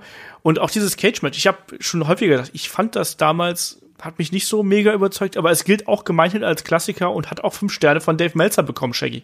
Ja, das bekommt auch nicht jedes, jeder Kampf von Dave Meltzer fünf Sterne. Aber ich fand ihn zu dem Zeitpunkt auch richtig gut. Ich war kein großer Fan von Cage-Matches, aber dieses hat mich wirklich überzeugt. Die beiden haben eine Schlacht abgeliefert. Das war einfach großartig. Und es hat nicht umsonst fünf Sterne bekommen. Also das war ein, ein tolles Match, aber leider hat es Owen nicht geschafft, Bret Hart zu besiegen. Bret Hart ging am Ende siegreich hervor großartiger Kampf. Auch da nochmal klare An Anschauempfehlung. Ne? Also die generell die Matches zwischen Brett und Owen, die äh, machen einfach Spaß und ja, man hat halt eben gemerkt, das sind Brüder, die wissen, wie es geht und äh, die wissen, wie sie miteinander harmonieren und das passt schon. Ähm, es gab, daran kann ich mich auch gar nicht mehr erinnern, es gab dann auch noch ein Lumberjack-Match zwischen den beiden, was Owen Hart tatsächlich dann erstmal gewonnen hat und tatsächlich auch zum Champion auserkoren worden ist oder ausgerufen worden ist und dann eben ja aber wieder neu angeläutet worden ist durch, äh, weil es vorher einen Eingriff gegeben hat. Klingt ein bisschen merkwürdig, ich kann mich nicht mehr dran erinnern, ich habe es nur in der Recherche nachgelesen. Ähm, aber ja, auf jeden Fall Bret Hart weiterhin Champion. Also Owen hat auch das Steel Cage Match verloren, danach eben auch dieses Lumberjack Match verloren. Und äh, letztlich ist er dann aber trotzdem dafür verantwortlich gewesen, dass Bret Hart seinen Titel verliert, nämlich bei der Survivor Series 1994 in einem, naja, ich sag mal, nicht ganz so herausragenden Match.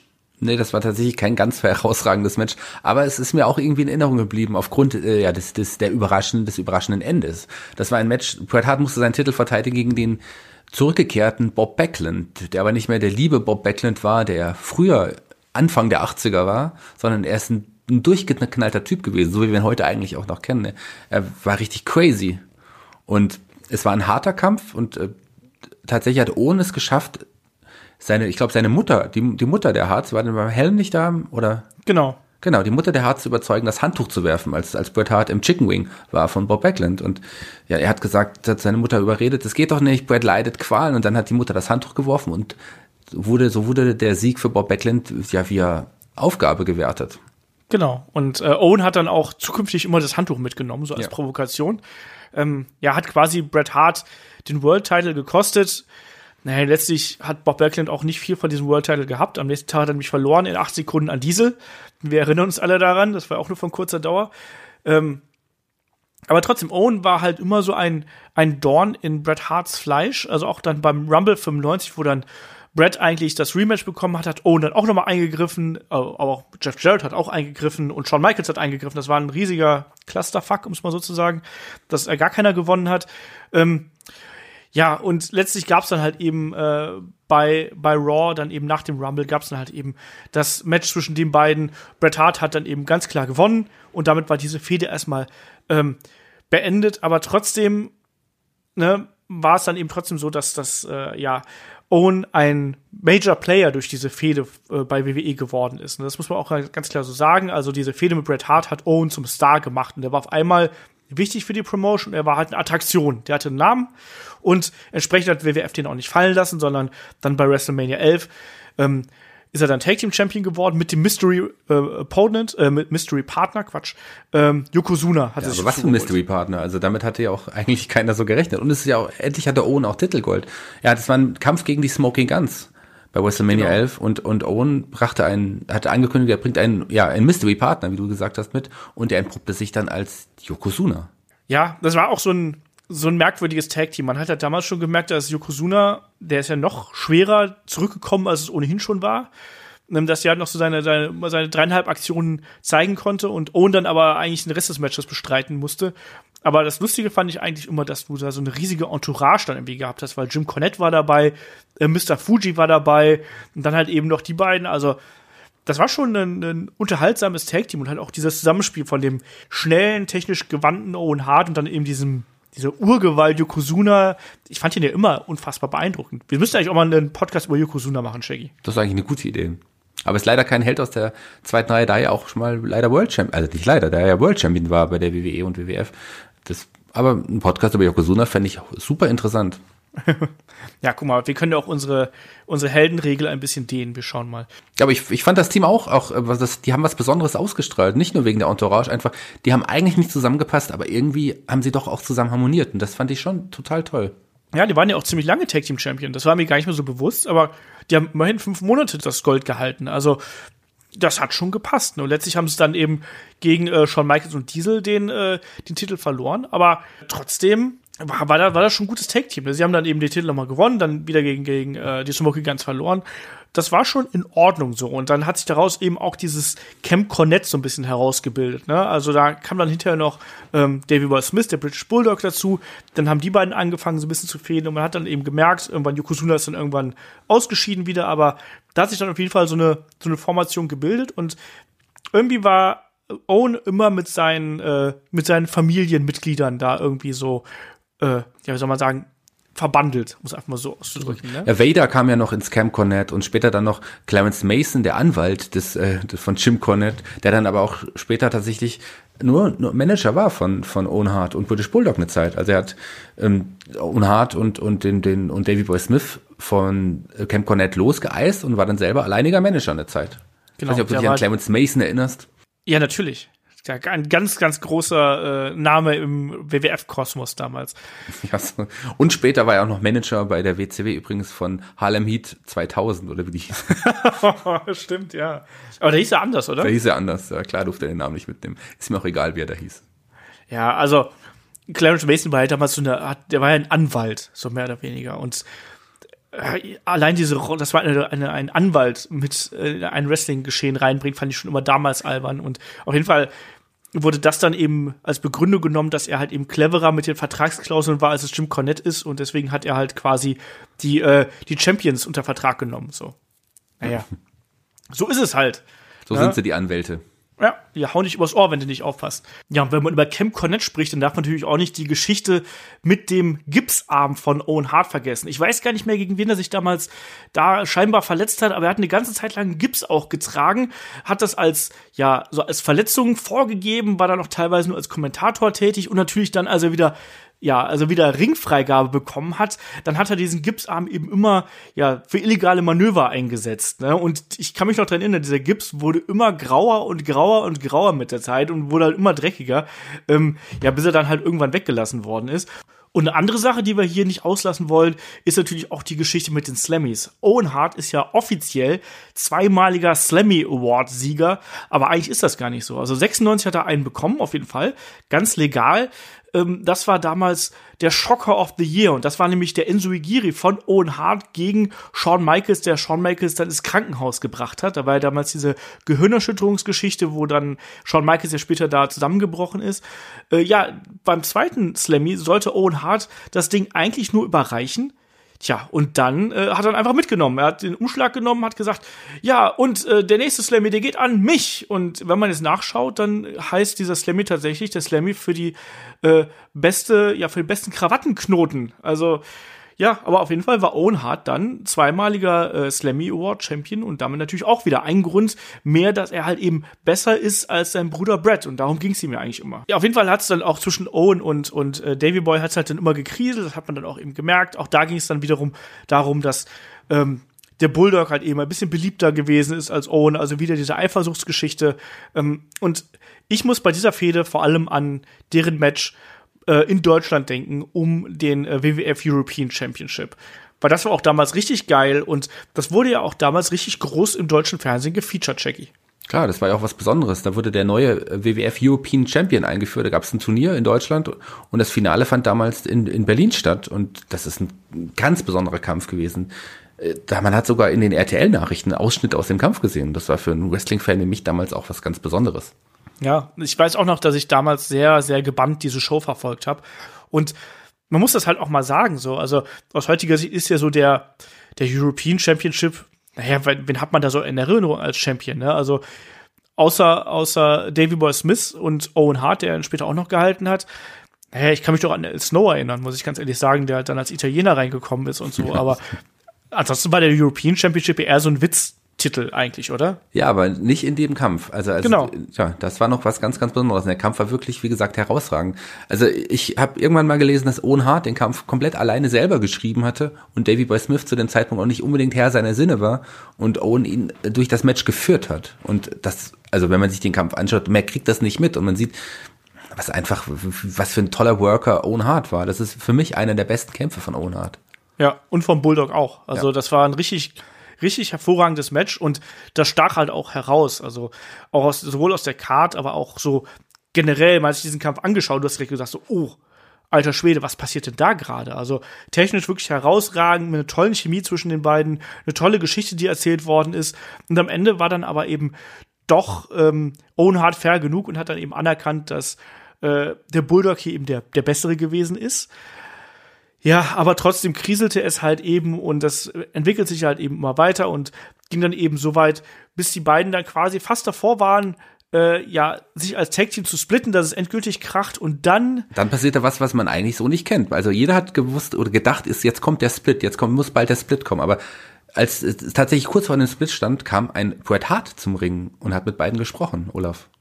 Ja, genau. Also Bret Hart hat ja äh, quasi in den Monaten davor schon so ein bisschen hielische Anleihen gehabt. Also sprich, wir sind jetzt hier so im äh, Ende März 1997. Also sprich, da gab es schon diese, diese Geschichte mit dem Rumble 97 und diese Auseinandersetzung um Steve Austin und so. Also Bret Hart war da schon, ähm, ich würde sagen, noch nicht komplett auf der dunklen Seite, aber schon sehr, sehr im Halbdunkeln, muss man sozusagen. Ähm, ja, und er hat dann ist dann eben dazwischen gegangen und hat dann eben auch gesagt, ähnlich wie er es mit Owen da damals schon bei deren Fädenbeginn gemacht hat, so, wir sind eine Familie. So, lasst euch von den Leuten da draußen nicht erzählen, dass ihr gegeneinander antreten sollt. Das, was wir hier haben, das ist wichtiger als alles andere. Wir sind eine Familie und ähm, lasst uns zusammenhalten und ne? Ja. Wir gehören hier zusammen. Alle gegen, gegen, äh, gegen alle Umstände, gegen alle, alle Widersprüche.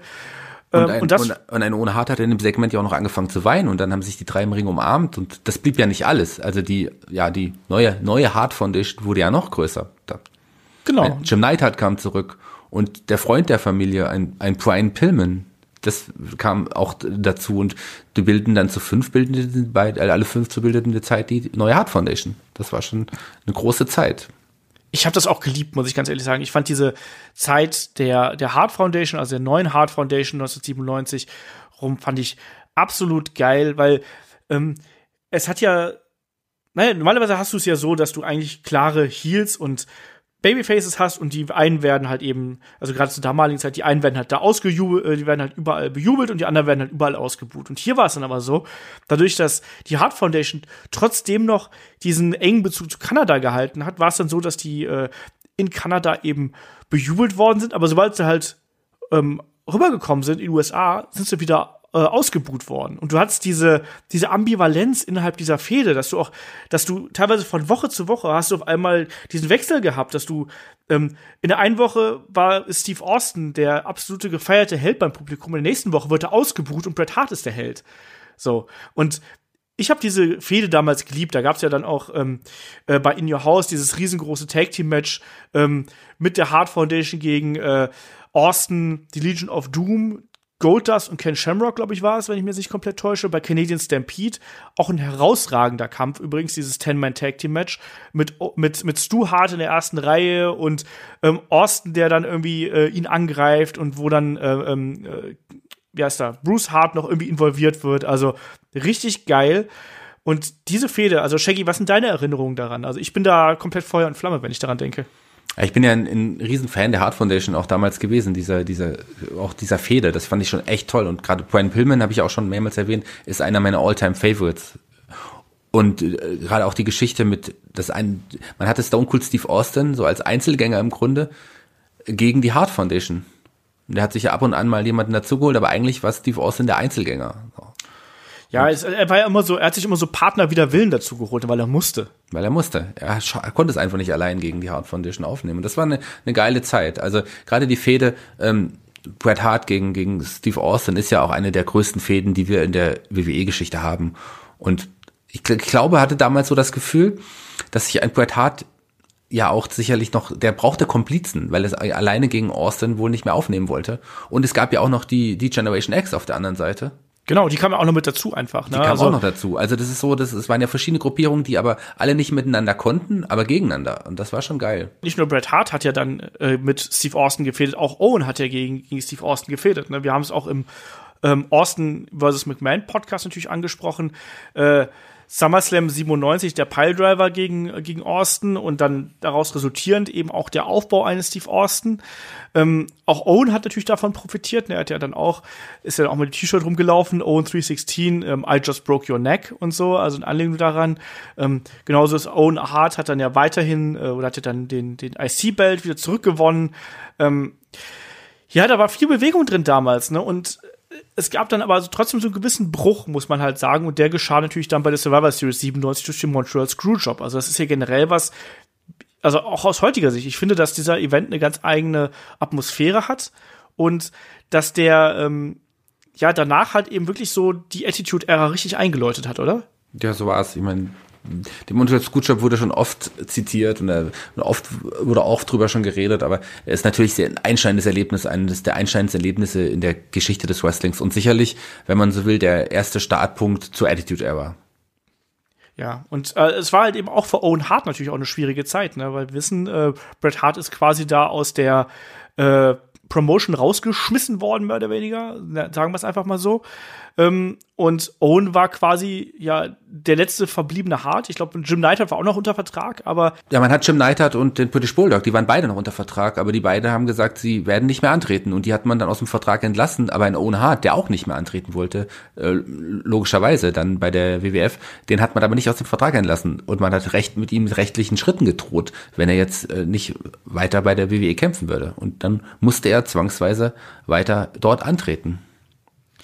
Ja, auch ein bisschen undankbar, oder? Also so, aber ich meine, klar, Vince McMahon war da wahrscheinlich einfach so businessmäßig, so wie wichtig waren damals äh, David Boy Smith und Jim Neidhart noch? Nicht mehr so. Einen Owen Hart, den brauchtest du halt, also sowohl von seinen Qualitäten im Ring, als auch ja von der Art und Weise, wie man ihn jetzt über die letzten Jahre aufgebaut hatte. Der war halt ein Star. Ja, ja ähm, aber trotzdem finde ich, dass man ab da auch so, so ein bisschen gemerkt hat, dass man nicht mehr so genau wusste, wo man mit ihm hin wollte. Also ich habe mich dann in seinen neuen Rollen so ein bisschen schwer mit ihm getan, muss ich ganz ehrlich sagen. Er war dann das, das Lone Heart oder das Black Heart, hat gegen die Generation X gefädet und ähm, äh, also gerade gegen Shawn Michaels, mit dem er auch früher schon gefädet hat. Für, für Owen ging dann eben die Fehde weiter mit der, mit der DX, ähm, mit Triple H und mit Shawn Michaels. Äh, ja, er hat dann auch noch den European Title eben von jenem Triple H gewonnen, der damals den, den Titel von äh, äh, von Shawn Michaels mehr oder weniger bekommen hat. Ähm, ja, aber ne, das war jetzt alles nicht mehr so. Ja, und Ohne hat sich auch noch auf die Seite der Nation of Domination geschlagen. Das fand ich ganz merkwürdig. Auch, zeitweise auch Mitglied. Ja, er braucht ja auch Verbündete im Kampf gegen die DX. Wahrscheinlich hat er sich gedacht, warum nicht? Das hatte schon, es hat nicht wirklich gepasst, aber er hatte auf jeden Fall jetzt Verbündete ja, es war schon, es war schon ein bisschen merkwürdig. Also ich weiß auch nicht. Also diese, diese Nation of the, äh, Domination Zeit äh, mit seinem äh, Enough is enough and it's time for a change Ding ähm, hat für mich überhaupt nicht mehr gepasst. Und eigentlich war es auch, ja, es, es musste halt irgendwie sowas was kommen, aber äh, ne? Hat für mich nicht mehr funktioniert. Es gab ja dann auch gerade auch die ganzen, die ganzen Sprüche dann auch von DX mit dem Nugget und so. Das war schon alles sehr böse und auch in den Owen Hart hatte das eigentlich, finde ich, das nicht so verdient. Ich hätte mir da lieber eine andere Rolle für ihn gewünscht, schon damals. Also ich war nie ein ausgemachter Owen Hart-Fan. Ich habe dich gar nicht gefragt, Jackie, warst du damals schon ein Owen Hart-Fan? Ich fand ihn gut. Ich weiß nicht, würde mich nicht unbedingt als Fan bezeichnen, aber er war schon einer der Wrestler, die ich wirklich sehr, sehr gerne gesehen habe. Ja, ich war halt auch äh, so, ich würde es auch so beschreiben. Also ich habe sein Talent und so habe ich alles anerkannt, aber ich war jetzt kein ausgemachter Fan. Aber ich habe halt trotzdem so gesehen, dass er auch in dieser Zeit, glaube ich, einfach nicht zufrieden mit dem war, wie er da eben eingesetzt worden ist und dass er da quasi so ein bisschen er war halt ein Profi, ne? Das muss man halt eben auch so sagen. Ne? Der war der, der hat kein Match irgendwie äh, äh so links liegen lassen in irgendeiner Form, aber trotzdem war es halt eben nicht das, was ich mir da von ihm gewünscht hätte. Und ja, da geht dann auch langsam so die Laufbahn schon fast zu Ende. Ne? Wenn, man, wenn man so an 98, 99 denkt, es gab noch die, die Tag-Team-Zeit mit, äh, mit Jeff Jarrett zusammen natürlich, mit äh, Deborah als Managerin. Aber vorher gab es noch ganz kurz die kurze Fehde, also die Fehde mit Ken Shamrock, die sich auch ein bisschen, so kurz war die gar nicht, mit dem Kampf, den ich am Anfang ähm, der Sendung erwähnt habe, in, in dem Stimmt. Dungeon. Aber danach, ja, kam die Zeit, die Tag-Team-Zeit mit Jeff Jarrett und die war eigentlich ganz cool. Also ich, ich, da hätte man, da hätte schon einiges passieren können wenn man dann nicht auf die Idee gekommen ist, auch den Blue Blazer Charakter wieder zurückzubringen. Ja, also ich mochte das Tag Team von, von Jared und, und Hart eigentlich auch ganz gern. Ich finde, die haben gut zusammen gepasst und die hatten eine gute Chemie zusammen und die haben beide einen guten Look und sind wir ehrlich, äh, Jeff Jarrett ist im Tag Team auch ganz gut aufgehoben und äh, Owen ist auch ein guter Tag Team Wrestler, von daher hat das gepasst. Ja, und dann hat man gedacht, dass man in einer Fehde mit Dan Severn auch noch, dass man dann da irgendwie so verkauft, dass Owen Hart sich verletzt. Und äh, dann ist halt eben der Blue Blazer plötzlich wieder aufgetaucht. Und ja, Hart und, und Jared haben dann eben mal so ein bisschen damit gespielt, wer denn der Blue Blazer ist. So ist es Owen, ist es Jeff, Jeff Jarrett oder wie auch immer. Das ging halt so ein bisschen hin und her, aber eigentlich da gibt es auch, auch das, ein, ein ja, Segment, ne? das mich vielleicht noch erwähnen möchte. Äh, Wie Ja. du es gesagt hast, man hat ja immer gespielt, wer ist der Blue Blazer? Meistens war es ja Owen und dann hat jeder gesagt, ja, Owen steckte unter der Maske und dann kam halt ähm, Owen raus und mit dem Blue Blazer, wo dann Jeff Jarrett unter der Maske steckte. Und aber um zu beweisen, dass keiner von den, von den beiden der Blue Blazers, kamen beide ja raus mit einem maskierten Blue Blazer, der deutlich aber ein dunkelhäutiger Mann war. Das war damals auch Coco Beware tatsächlich, den man unter die Maske gesteckt hatte für einen Abend. Ähm, das fand ich irgendwie noch ganz witzig. Aber ansonsten äh, konnte ich mit dieser Geschichte nicht so viel anfangen. Ja, also das war auch, ich kann mich auch da nicht mehr so wirklich 100% dran erinnern, aber dass man diesen Blue Blazer Charakter noch mal so aus der Mottenkiste rausgekramt hat, das ist halt schon so ein bisschen traurig und ähm, ja, danach wird's eigentlich dann noch trauriger, ne? Also äh, die beiden haben ja dann noch, also Owen und, äh, und Jeff Jarrett haben ja dann noch bei WrestleMania 15 ihren Tag Team Titel verteidigt gegen Test und D'Lo Brown, die ja, meine ich, eine Battle Royale gewonnen, gewonnen hatten und dann so, ja, Partner wider Willen waren. Ähm, später haben dann eben äh, die beiden, also Owen und Jarrett, den Titel an Kane und X-Pac verloren und dann ging es leider dann auch schon auf Over the Edge 99 zu. Und äh, ja, das ist jetzt das, das traurige Kapitel dieses Podcasts, weil wir wissen alle, dass Owen äh, ein, ein sehr tragisches Ende gefunden hat. Das war nämlich dann am 23. Mai 1999 äh, bei Over the Edge. Ähm, da hätte es einen, einen Stunt geben sollen, in den äh, der Blue Blazer von der Hallendecke herunterkommen sollen. So ähnlich wie das Ding halt eben gemacht hat. Und aber weil halt der Blue Blazer damals eher so ein Comedy-Charakter war, hätte halt quasi, ja, runterkommen sollen und hätte sich irgendwie im Seil verheddern sollen, hätte dann quasi einen Bump auf Seil nehmen sollen. Aber es gab dann eben eine, eine Fehlfunktion an diesem Harnisch, äh, der den Owen Hart getragen hat und dadurch ist dann Owen Hart quasi von der Hallendecke gefallen. Ähm, es wurde nie übertragen im Fernsehen. Es gibt, ich habe heute noch mal Owen Hart gegoogelt. Es ist nicht schön, weil dann sieht man unter anderem gleich ein Bild, wie er halt eben dann nach diesem Sturz aus äh, 24 Metern im Ring liegt und äh, ja wiederbelebt wird und siehst du halt nur diesen schlaffen Arm, äh, während Sanitäter äh, versuchen ihn zu versorgen. Ähm, das ist alles andere als schön und ja, ähm, Owen ist dann letztlich Opfer eines missglückten Stunts geworden, der es halt hinten und vorne nicht wert gewesen wäre, dass er halt eben durchgeführt wird. Und ähm, ja, Shaggy, äh, was, was kann man dazu noch sagen? Dazu kann man gar nicht mehr viel sagen. Das war leider ein unnötiger Stunt. Der hätte, es hätte nicht sein sollen. Das war letzten Endes ein Unfall, aber das war ein Unfall, der uns wirklich einen ganz besonderen Wrestler, einen ganz besonderen Menschen genommen hat. Und das ist gerade auch, ich, ich konnte dir gerade gar nicht eben richtig zuhören. Das hat mich damals wirklich sehr mitgenommen. Es war keine schöne Zeit. Ja, es war tatsächlich auch, also Over the Edge war für mich auch immer einer der Events. Ich habe mir den irgendwann mal, ich glaube letztes Jahr oder so, habe ich mir den tatsächlich mal angeschaut, weil ich habe mich davor immer geweigert, diesen Event zu schauen. Und das Schlimme ist ja, was heißt das Schlimme oder das Richtige, da muss glaube ich jeder selber für sich entscheiden.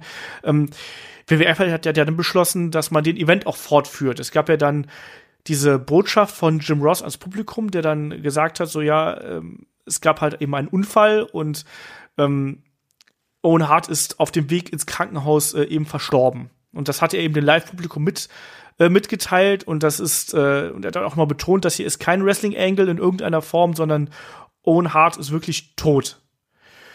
Und ähm, ja, dieser Event ist halt eben, aber gerade wenn man sich die Kämpfe anschaut, die danach stattfinden, ja, ähm, der ist schwierig, schwierig zu ertragen, sage ich Das ist mal. wirklich schwierig. zu Ich weiß noch, dass kurze Zeit, äh, nachdem das bekannt war, auch Jeff Jarrett sogar noch ein Backstage-Interview geben musste und sich da auch total verhaspelt hatte und der, der konnte, der hat gezittert so richtig und das war ein schlimmer Moment. Ganz schlimm für, für die Zuschauer, auch schlimm für seine Freunde, für alle, für seine Familie. Das ist, man kann sowas gar nicht beschreiben, wie schlimm sowas ist. Das, Ja.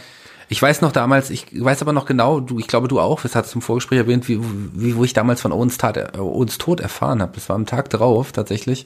Ähm, da hat mir mich ein Freund angerufen und hat mir das, das mitgeteilt. Ich war da zu Hause und wollte gerade, glaube ich, tatsächlich eine Wrestling-Show schauen und dann ruft er mich an und sagt, ja, ich habe, hast du gehört, Owen Hart ist tot. So. Und das war ja dann Ja. auch später noch in den Nachrichten in Deutschland auch. Das war Hammer. Wie war es denn bei dir, Olaf? Ja, bei mir war es in der Schule. Ähm, ich weiß das auch noch. Das, das klingt so albern, dass man sich so an einen an den Tod eines Fremden so erinnern kann. Ne? Aber es war tatsächlich, ich weiß noch genau, das war halt im, im Religionsunterricht bei mir. Ich hatte einen Kumpel gehabt, den ich dann, wo da sind immer Kurse zusammengelegt worden, beziehungsweise Klassen zusammengelegt worden. Den Wrestling-Kumpel quasi habe ich dann immer nur beim Religionsunterricht gesehen so.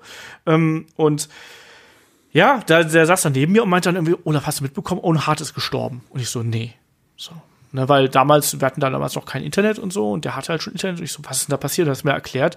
Und ich weiß noch, dass ich da wirklich so für die nächste Stunde absolut taub und benommen war, einfach weil ich das gar nicht fassen konnte, dass sowas passiert. Ne? Also, wie gesagt, es, da gibt's halt ja mehrere Erklärungen für, warum das passiert ist. Also auf jeden Fall ist es halt ein, ein Fehler gewesen von diesem Harnisch, das äh, angeblich hat Owen da das halt vorher getragen und es gab wohl eine, eine Art Notfall. Ähm, Release-Knopf quasi und der hat sich wohl gelöst und all sowas. Also ganz dubiose Geschichte. Es gab ja dann auch doch den, den, ähm, äh, die Klage von, von der Witwe, also von, von äh, Owens Frau, ähm, gegen WWE, die dann letztlich anderthalb Jahre später sind ähm, hat WWF quasi dann 18 Millionen US-Dollar an die Hart-Familie dann überwiesen und sowas. Also es ist alles, es ist alles ziemlich schrecklich einfach und ähm, Das hat ja auch noch die Hart-Familie so ein bisschen auseinandergerissen. Es gab dann verschiedene ja, Leute, die auf verschiedenen Seiten standen und da gab es auch lange, lange Streit in der Hart-Familie. Ich weiß gar nicht, ob das irgendwann beigelegt wurde, das habe ich gar nicht mitbekommen, aber es hat eine Familie auch entzweit und das ist echt traurig, eine traurige, traurige Geschichte. Ich weiß gar nicht, was ich sagen soll. Nee, es ist halt einfach nur traurig. Man kann es gar nicht anders sagen. Also der Tag drauf, äh, also die ganze Wrestling-Welt hat ja dann da auch um Owen einfach getrauert. Ähm, tags drauf gab es ja dann das, das Raw is Owen, also quasi eine Gedenksendung äh, im Namen von Owen Hart, wo dann auch ganz viele Wrestler eben ähm, nochmal Geschichten über ihn erzählt haben, ähm, alle, alle unter Tränen und alle komplett aufgelöst. Es gab den, ähm, den die zehn Glockenschläge ähm, ähm, und es, es ist einfach, es ist einfach eine traurige Sache und ich kann mich auch noch dran erinnern, gerade auch wie wie ein Mark Henry auf der Bühne stand und und geweint hat. Ähm, ähm, also das das nimmt einen als als Wrestling-Fan einfach absolut mit und auch als Menschen nimmt einen das mit. Ähm, auch ein Jared, der, der wirklich komplett, komplett aufgelöst gewesen ist und dann vielleicht auch die Leute, die dann eben auch die lustigen Sachen dann über ihn erzählt haben, so in den, in den Auf, ähm, in den, in den Einspielern, die sie dann gebracht haben. Ähm, ja, auch selbst, selbst die WCW zum Beispiel hat ja dann, äh, also Bret Hart hat ja dann, war ja zwischen bei der WCW untergekommen und hat auch immer gesagt, dass er ja sich gewünscht hätte, dass er eben ähm, da gewesen wäre, als, äh, als diese Entscheidung getroffen worden ist, dass Owen diesen Stunt machen sollte, weil er hätte, ja, er hätte halt versucht, Owen diese, diese Sache auszureden. Ne? Und Owen hat aber eigentlich nie zu irgendwas Nein gesagt und hat immer gesagt, so, ja, ich mach das. Und ja, das äh, ist ihm dann letztlich hier zum Verhängnis geworden. Ne? Und äh, bei WCW Nitro gab es ja dann auch dieses ähm, Match in Gedenken an Owen Hart zwischen, zwischen Bret Hart und, und Chris Benoit und solche Sachen. Also ich weiß gar nicht, ich weiß keine, ob man, ob man das durch das Mikrofon hört, aber wir haben hier, glaube ich, beide gerade Kloß im Hals, wenn wir allein darüber reden. Also ähm, es ist schon, es ist schon schlimm, wie nah einem äh, diese Geschichte auch so viele Jahre nach dem Tod von Owen Hart halt immer noch geht. Und das ist einer der, der, der schwärzesten Momente der Wrestling-Geschichte. Aber an der kommen wir halt auch äh, bei einer schönen Karriere, wie es ein Owen Hart hat, eben nicht vorbei in irgendeiner Form. Ja, und aber vielleicht enden wir dann trotzdem auf einer auf einer positiven Note in irgendeiner Form, ähm, weil Owen, das ist ja auch genau das, was äh, was Shaggy am Anfang so ein bisschen ähm, äh, erklärt hat, war ja echt auch so ein Mensch, der extrem positiv gewesen ist und das ist auch genau das, was viele Wrestler halt sagen, dass sie ähm, eben erzählen, so ja, wenn ich Owen im Gedächtnis behalte, dann will ich nicht an den Tod denken, sondern ich will einfach an die guten Momente mit ihm denken und zum Beispiel es gibt ja diese Streichgeschichten über ihn und ich gibt, kann dann aber auch diese, diese Gag-Geschichten, die er sich halt einfach hat erlaubt hat. Und eine davon ist zum Beispiel, ähm, äh, ich glaube, das war in einem, in einem Tag-Team-Match, ähm, wo, äh, wo er auf jeden Fall gegen seinen Bruder Brett angetreten ist. Brett hatte den Sharpshooter und äh, ich glaube, Owen und Jim Neidhart standen außerhalb.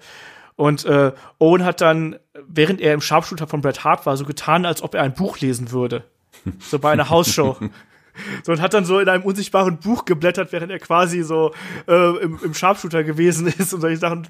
Und Brad natürlich als großer Bruder hat dann noch mal ein bisschen fester angezogen, bis er den Blödsinn hat sein lassen und solche Sachen. Also ähm, Owen musste halt eben sehr, äh, ja, sehr gut mit den Streichen gewesen sein, genauso wie er auch mal ähm, ja, äh, irgendwelche, irgendwelche, irgendwelchen Kollegen halt eben erzählt hat, dass sie ein großes Interview hätten, die sich dann groß eingekleidet haben und dann am Ende hat er dann angerufen, so, nee, doch nicht und solche Sachen. Also, ja, ja. Streichgeschichten von Owen Hart gibt's zuhauf auf jeden da Fall. Da gibt's zuhauf und er ist wirklich jemand, der auch wirklich viele, den Leuten viele Streiche gespielt hat. Aber gleichzeitig, wie ich es am Anfang gesagt habe, konnte man ihm nicht böse sein, weil er einfach so ein, so ein lieber, freundlicher Mensch war, der wirklich immer positiv gedacht hat und daraus aus Dingen, die vielleicht nicht so positiv waren, auch das Positive herausgezogen hat und damit auch andere angesteckt hat. Und das ist vielleicht, ja, das, was, was er hinterlassen hat. Also, das ist auch jetzt etwas, wenn ich so an Owen denke und ihn so wieder so lachen sehe, das bringt mich jetzt aus dem Tief, in dem ich gerade war. So komisch das klingt. Irgendwie bringt mich das wieder so ein bisschen raus. Und Owen war ein besonderer Mensch und es ist schade, ihn so, so verloren zu haben, aber es war gut, dass es ihn gab.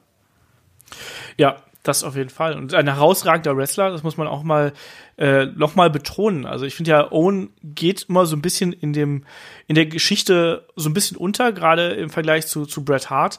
Aber trotzdem war Owen Hart mindestens gleichwertig, wenn nicht sogar, äh, es gibt viele, die also noch sagen, dass äh, Owen der bessere Wrestler gewesen ist ich wage mir da kein Urteil zu bilden, aber auf jeden Fall sage ich, dass er ein absolut exzellenter Wrestler gewesen ist, der immer seine Leistung gebracht hat und der halt eben auch äh, eine Vielzahl an wirklich herausragenden Matches abgeliefert hat. Wir haben es gerade angesprochen, also WrestleMania 10, das Cage-Match gegen Bret Hart und dann auch äh, dann auch spätere Matches noch. Also äh, ganz, ganz tolle Sachen dabei, die man sich wirklich anschauen kann. Dann halt eben dieses tragische Ende, das Owen Hart genommen hat. Aber also, wie gesagt, ich denke da auch eher, ich denke immer ist nicht unbedingt an den, an den positiven Menschen Owen Hart, sondern ich denke eigentlich da wirklich sehr an den ähm, herausragenden Wrestler Owen Hart, der dann auch teilweise wirklich auch manchmal Sachen gemacht hat, die auch ein bisschen albern waren. Ne? Also ähm, um, weiß ich nicht, also da auch mal manche, manche Geschichten, die er sich dann im Ring erlaubt hat oder sonst irgendwas und auch dann die, die großartigen Matches, also auch sowas wie ähm, Owen und der Bulldog gegen ähm, Shawn Michaels und Steve Austin bei Raw. Ich habe letztes Mal schon gesagt, das ist auch ein unterschätztes Match, also da auch ruhig nochmal reinschauen. Auch die Bedeutung, die ein Owen Hart für die, für die Geschichte eines äh, Steve Austin ge ge gehabt hat, darf man auch nicht unterschätzen und so. Also Owen hat uns viele tolle Momente geschenkt und äh, so tragisch der Tod auch war, ich glaube, ähm, ja, es gibt da sehr vieles, äh, was da jeder, sowohl jeder Fan als auch jeder Wrestler von Owen Hart äh, lernen kann und wo man wirklich auch Freude an dem haben kann, äh, was Owen Hart uns äh, da hinterlassen hat. So, um auf einer positiven Note zu enden. So, und ich würde sagen, damit enden wir auch diesen Podcast. Außer Shaggy, du willst noch, äh, noch etwas zum, äh, zum Vermächtnis von Owen Hart beitragen. Du hast im Grunde alles gesagt. Also ich glaube, Owen Hart, wenn er nicht so tragisch gestorben wäre, wäre er definitiv in den Main-Event-Status irgendwann gerückt und wäre mehrfacher World Champion. Und dann wäre er kein Held aus der zweiten Reihe. Der ist auch für mich kein Held aus der zweiten Reihe. Er ist jemand, der, der vor der ersten Reihe steht. Owen Hart, danke, was du für das Wrestling getan hast. Du wirst dich, wir werden dich immer vermissen.